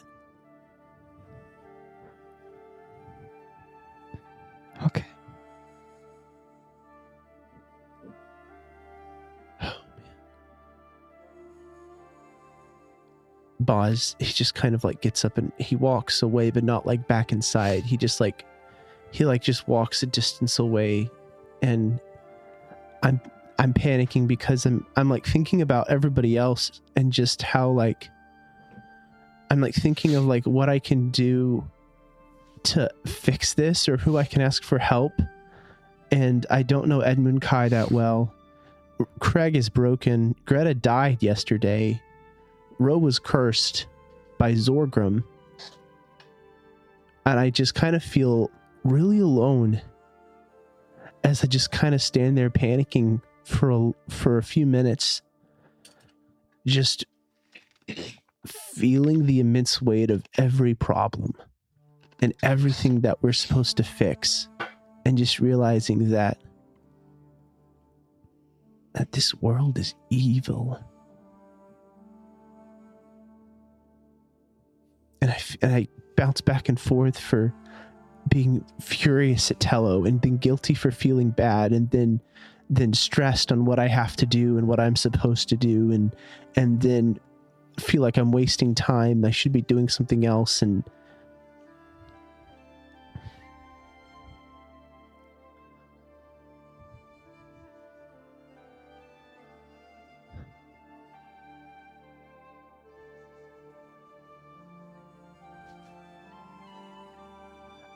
I I um I I wild shape into into a deer and I I try to run farther away into the butte, but I don't want to like make an alarm. I just want to I get far enough away to where no one can hear me. Or I just kind of and it's less like I come out of wild shape and just like stand up, but like like mid run it just kind of falls apart and I like I like just like tumble forward. until leaves cover the landscape, and, you fall like you like tumble a little bit, striking some stones, and you're on your knees. and I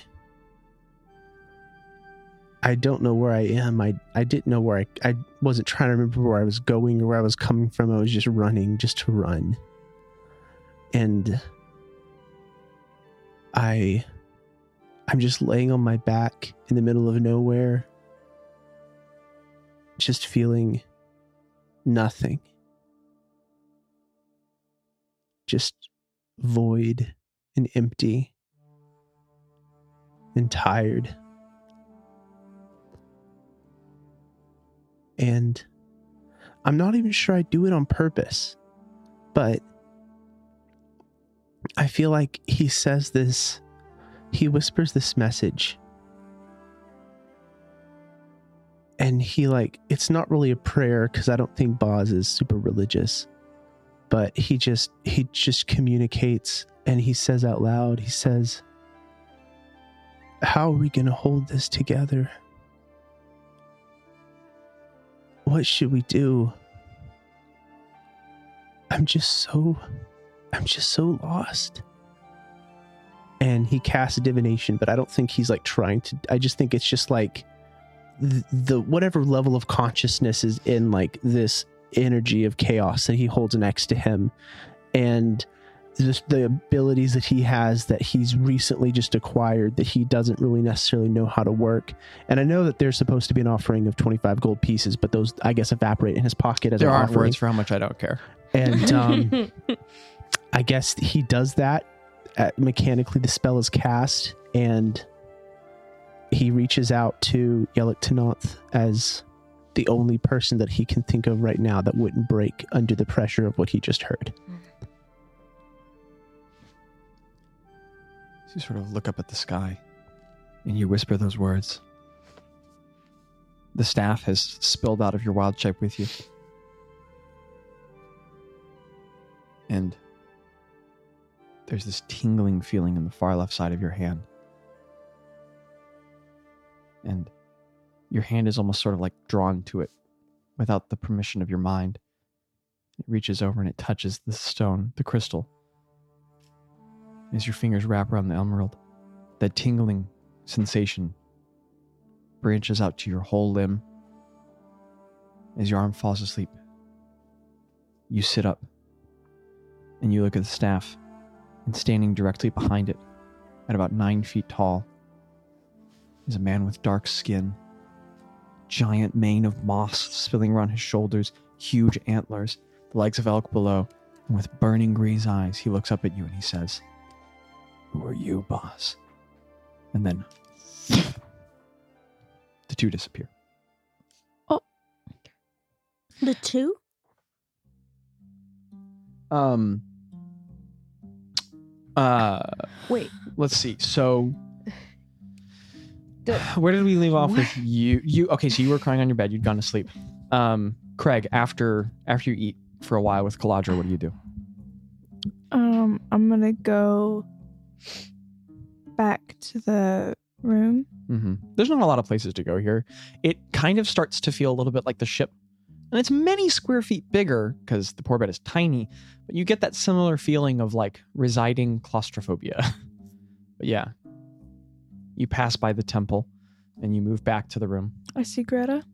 Yeah, Greta, are you? Greta, what Asleep, state are you awake. in?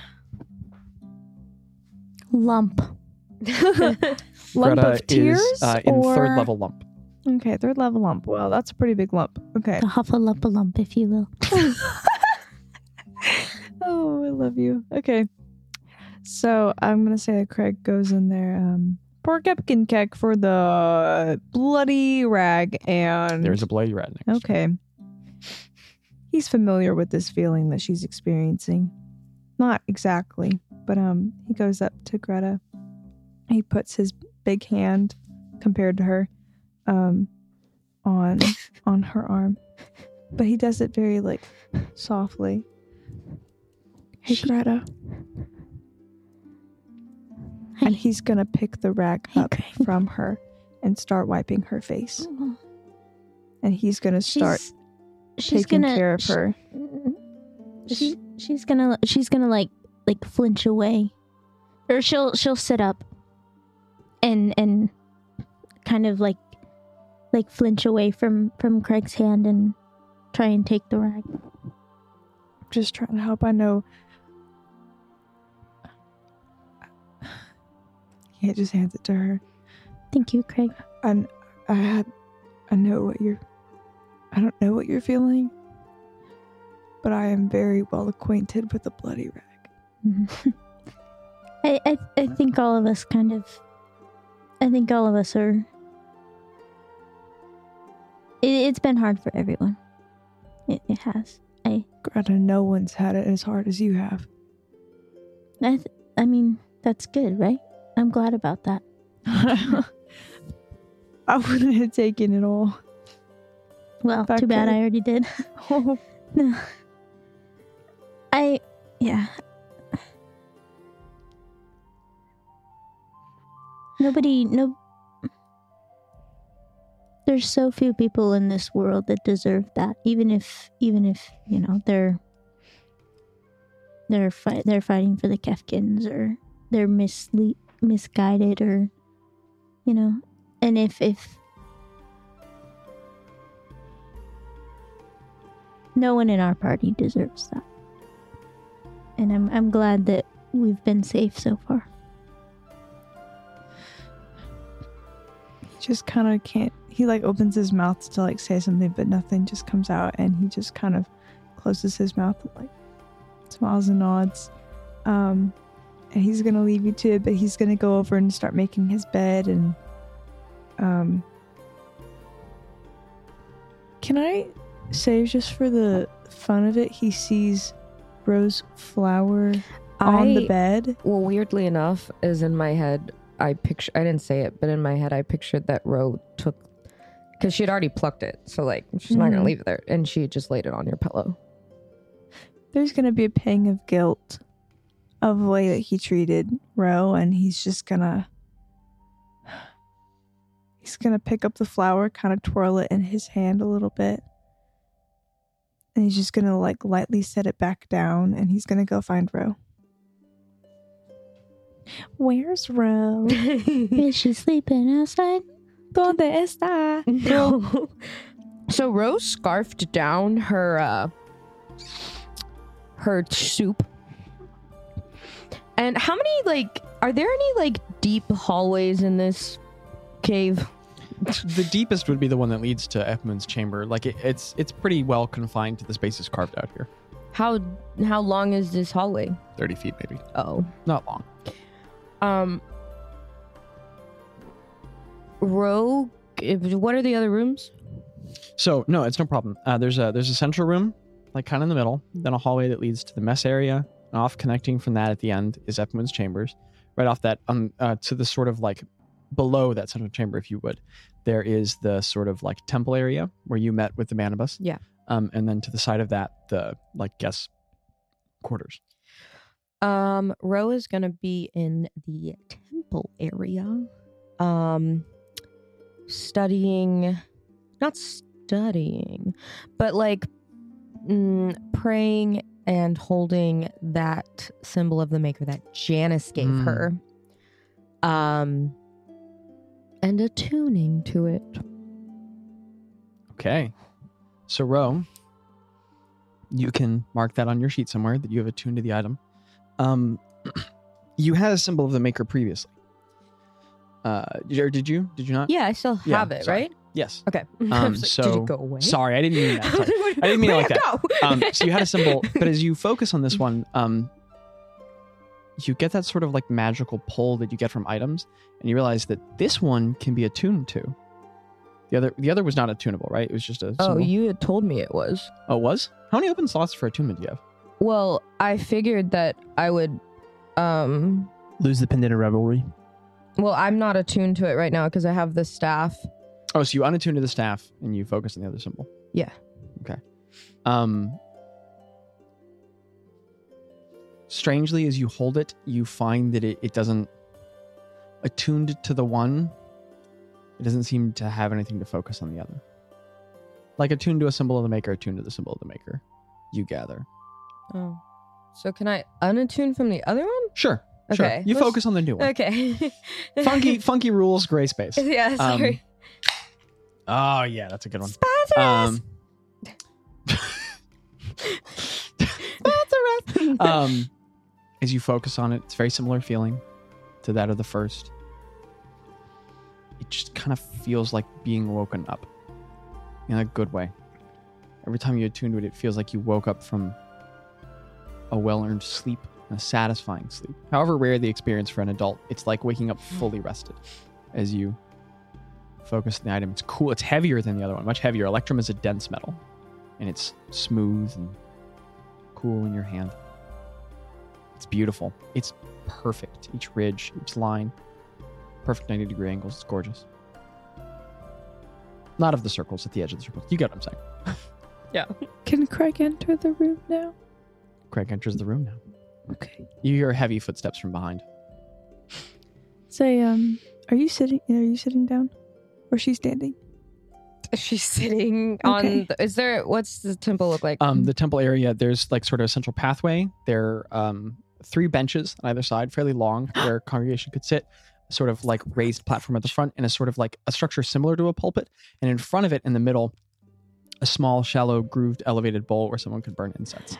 And then um, a symbol of uh, Selûne carved very large into the wall behind the raised. Um, I'm gonna say uh, she's not. She's not sitting on one of the benches. She's sitting like on the floor in front of the first bench, Hmm. like cross-legged. Yeah.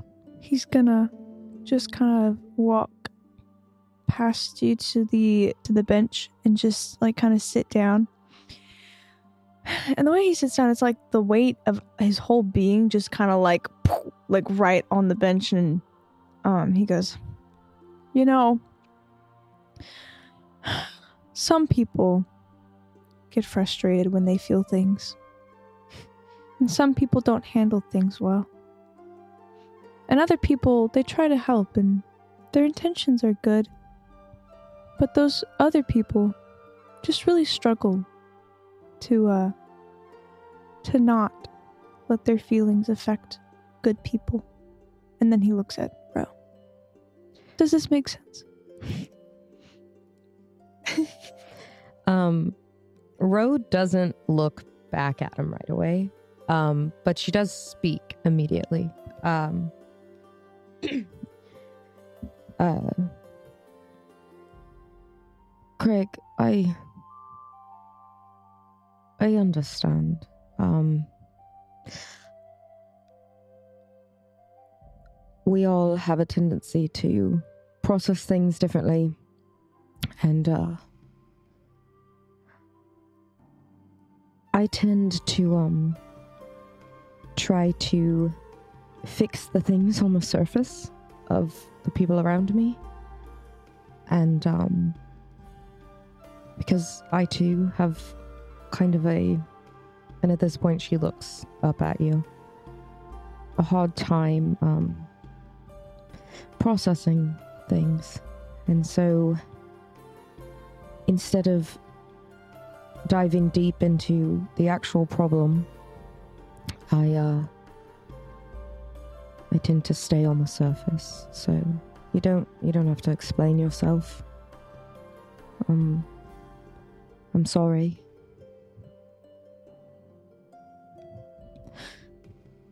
I'm grieving, Ro.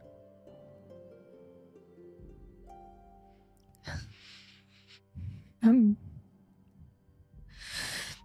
what you see on my sorry, I'm sorry. What you see on my face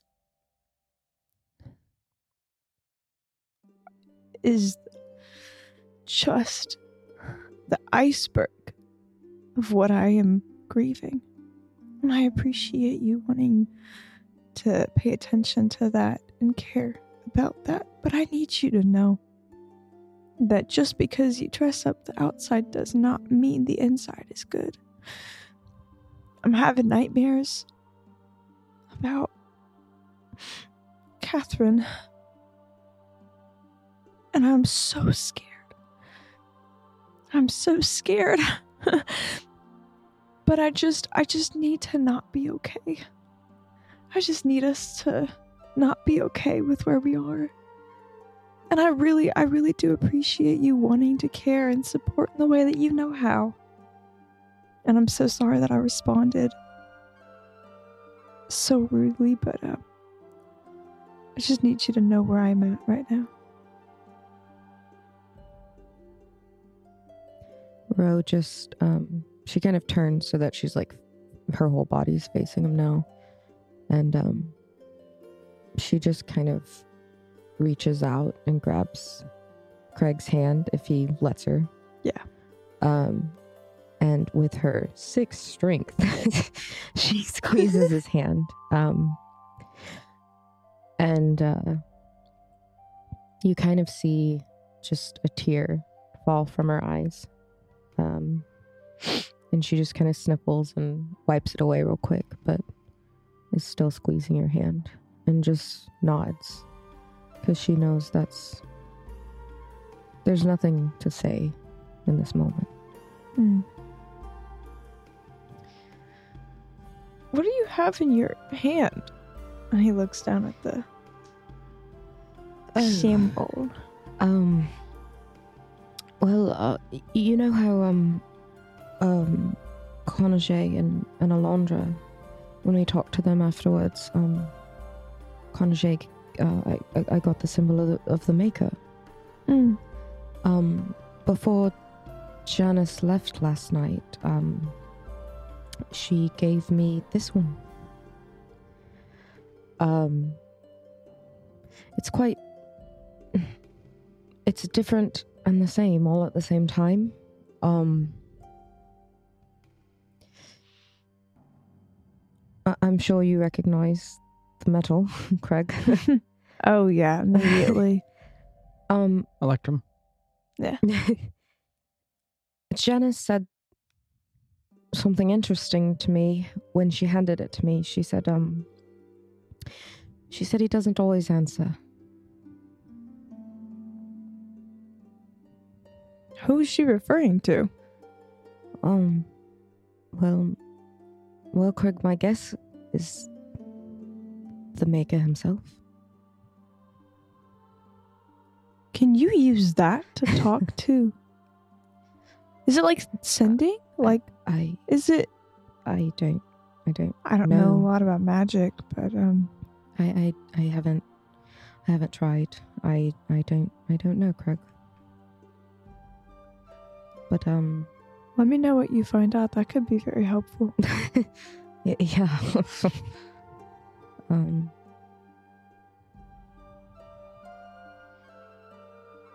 What are you thinking? What are you worried about? Hmm. I tend to try to be very hopeful, and and I am. Um. But Craig, things things are wonderful and horrible all at the same time right now. And um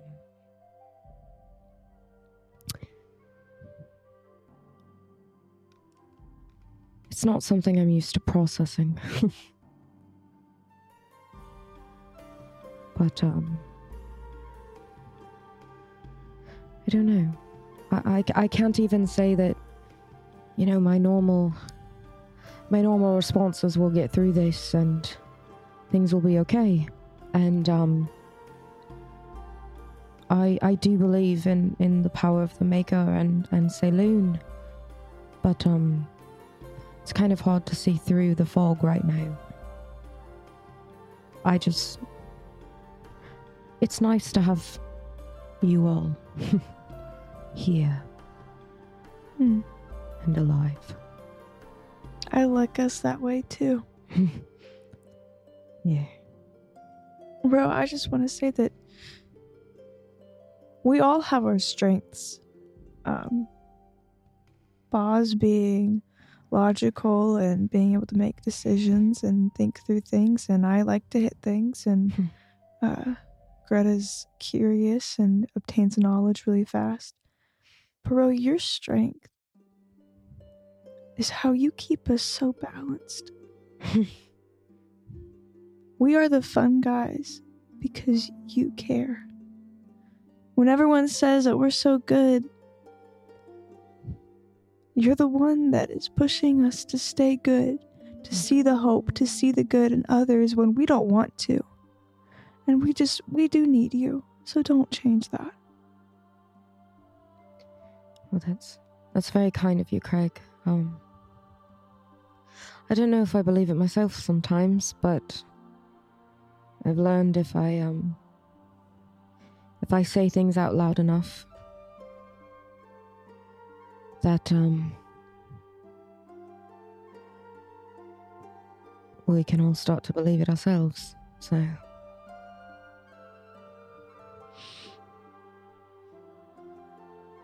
it's um you you're wrong though. Um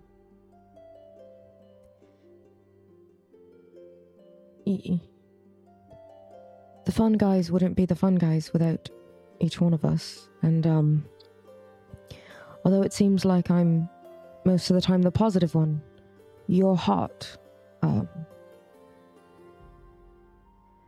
your heart keeps us grounded, Craig. More so than probably anyone. So don't sell yourself short with just hitting things, okay? And um Ro kind of stands up at that point. And um she kind of wipes her face again. And uh she's still like holding Craig's hands. Hmm. Have you seen Boz? Um no. He wasn't in the room and he's not here. Uh, maybe uh, I don't know. Um, I was. I think I was gonna go. He wasn't outside, in the kitchen either. So um, I'll go. Um, I think I'm gonna walk around some. I Okay. may, if I see him or something, I'll let you know. Yeah, I, I have a. And he says the name so fast that you wouldn't believe it. Um, I have that glaive. I have no idea what to do with it. Uh, and I think that Glaive of the Moon Knight, I believe is what it's called, based on the Disney Channel original series Moon Knight. okay. Sponsor us. Please don't. Please don't. Disney? I would love to go to Disney World More once like a year. Disney. Hmm. Anyway, I'm about sorry. I'm sorry. Disney? What about Disney Plus? oh. Anyways, Craig says without interruption from an audience. Yeah. Um Yeah, I, I just I have that glaive and I just I don't know what to do with it and I think that he might have an idea. He knows a lot of things. DM Ro would recognize immediately that it's Selûne, right? Oh wow, that's the symbol of. Uh, yeah. Okay. In the head of the glaive, Yeah. undescribed previously, the seven stars of Selûne are carved into the moon. Yeah. Oh, that's definitely a relic of the Temple Um, of Selûne. This was from the night, correct? Yes. The the the fun guy night. The fun guy. What? night. This is this was. Oh, the one that was said to Yeah. go say the fun This is guys are Broth's. great. Yeah, or whatever. This is Broth's weapon. Um, Yay. Craig, that's the symbol of of Selûne. I I think this belonged to someone in the order of the Selûne Oh, I thought of it Selûne. I thought it was from that one artist Goth fan. yeah, I'm just kidding. You really are a dad. Um, Go on. Goth like Van Gogh? Goth fan. You might. Goth fan? I don't All get right. it. We're Yeah, just, gonna, hey, we're just gonna keep getting them I don't get it. You might. Um. You might want to to see Edmund Kai about that. It's um. I, I mean I don't know if you want to, to hold on to it, but if not, he might you know what to, to, do with it. convert me? No. And on that note, we're gonna end episode 58, uh, 59, you uh, living the convert dream, me? and uh, we'll we'll go to break. Um, what a great episode name, by the way, Living the Dream. So Shout out to Zachary. I was really worried that the whole episode- I'm a Barbie. I have a Was- barbarian Barbie girl shirt. you I couldn't go. that. I really thought the whole episode was gonna be each of us in a in a dark dream and that we were all living it. I thought that too. I can was do a you one little better. Your reality is the dark dream. Um, so uh, you guys gain 0.05 levels for the adventure. And I have a little note on every single session that gain that says like gain 0.0 whatever levels for meaningful role play. I think I can definitely say that you all have gained that. Um, so I'm going to say 0.05 plus 0.04 because that really knocked my socks off there. Uh, cojones, I don't know. That didn't make any sense. Teach out on us? No, that's just pork rinds. Shout out okay. to Zach for great role playing. Um, Hey, You're the one with the great role playing. Wow. Zach. Wow. Wow. I cried. of the I year, cried. Oscar. I didn't even cry when I watched my sister's keeper, and I cried when I when I listened to that. Okay. All What- right. What- what- Anyway, anyway, Watch anyway, my listener, I'm sure you want us to wrap up so that you can get to the next episode. So, um, do we? I don't think we have anything to plug at the moment. There's some Always outlets. the We have like four new patrons. Okay, Yeah, yeah, to all the new patrons, like we've kind of got a community now. Hey, cute. hey, Drew. Hey, Drew. I know you. Ha.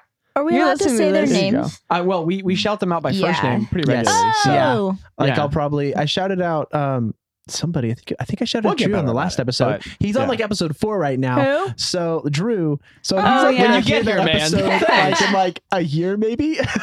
so Hi. But for for all the new patrons, um, thank you for coming. Yeah. We are excited. Um, if you're new to the Patreon, like look through it, dude, because there's a lot of Yeah. stuff in there for ask you. Ask us questions. I Don't- get so excited Yeah. for Oh, every Patreon question. I I am so overwhelmed about the amount of new people that come in. Like we have t- like uh, so many people just there. I'm like Yeah. trying to rework the benefit stuff that like gives you Mhm. like a guaranteed more things because I think a lot of the stuff that we have now is like oh you have a chance of playing in a row. Yeah. And that doesn't feel good. Like you should Yeah. get something 100% for being here. And so um uh we got stuff in the Yeah, pipes. We got stuff we're in the working on some new stuff. Yeah, we got some Yeah. stuff in the pipe. Yeah, so we have just- we have all sorts of interesting things coming. So thank you for supporting. Um, if you are interested in supporting, you can look us up on Patreon. We have some very low entry thresholds. Mm-hmm. Um, but more than anything, if you're just a listener, hey man, thanks for listening. Thank you. Tell You someone you like about the podcast. Um, Leave a and, review. That's uh, really Please. helpful. Very I'm like not them. gonna lie, it can be it can be a little corny and weird. Like at some point, some of these people at the table had to be like, "Are we really doing this on a mic?" You know, like this episode is an excellent example of uh, maybe this one really moved you. Maybe you were like, "Wow, I came here for combat or fart jokes." Like, keep it moving, man. But we really do care about the story. Um, I really do think that life is an incredible adventure, and I really do want you to know, listeners, that you're an important part of it. So, if this story moved you, I genuinely, this is not for the success of our podcast. Um, share it with someone you care about, or better yet, go make your own story. Like, I hope Mhm. listening to this Yeah. Yes. makes you feel like snaps. you can go build your own story with your friends. Yes. Um, because all it really takes is uh, trying to play D and D and really caring about each other along the way, and everything else is just details that fill themselves in. Um, but listeners, life is an incredible story, and uh, wherever you're at today, whatever you're going through, no matter what truth or untruth is in your head, you are a very important part of it. Mhm. Um, we care about you very much, and we hope that we can keep enjoying the story with you. Skibbity wop and dada. Bye.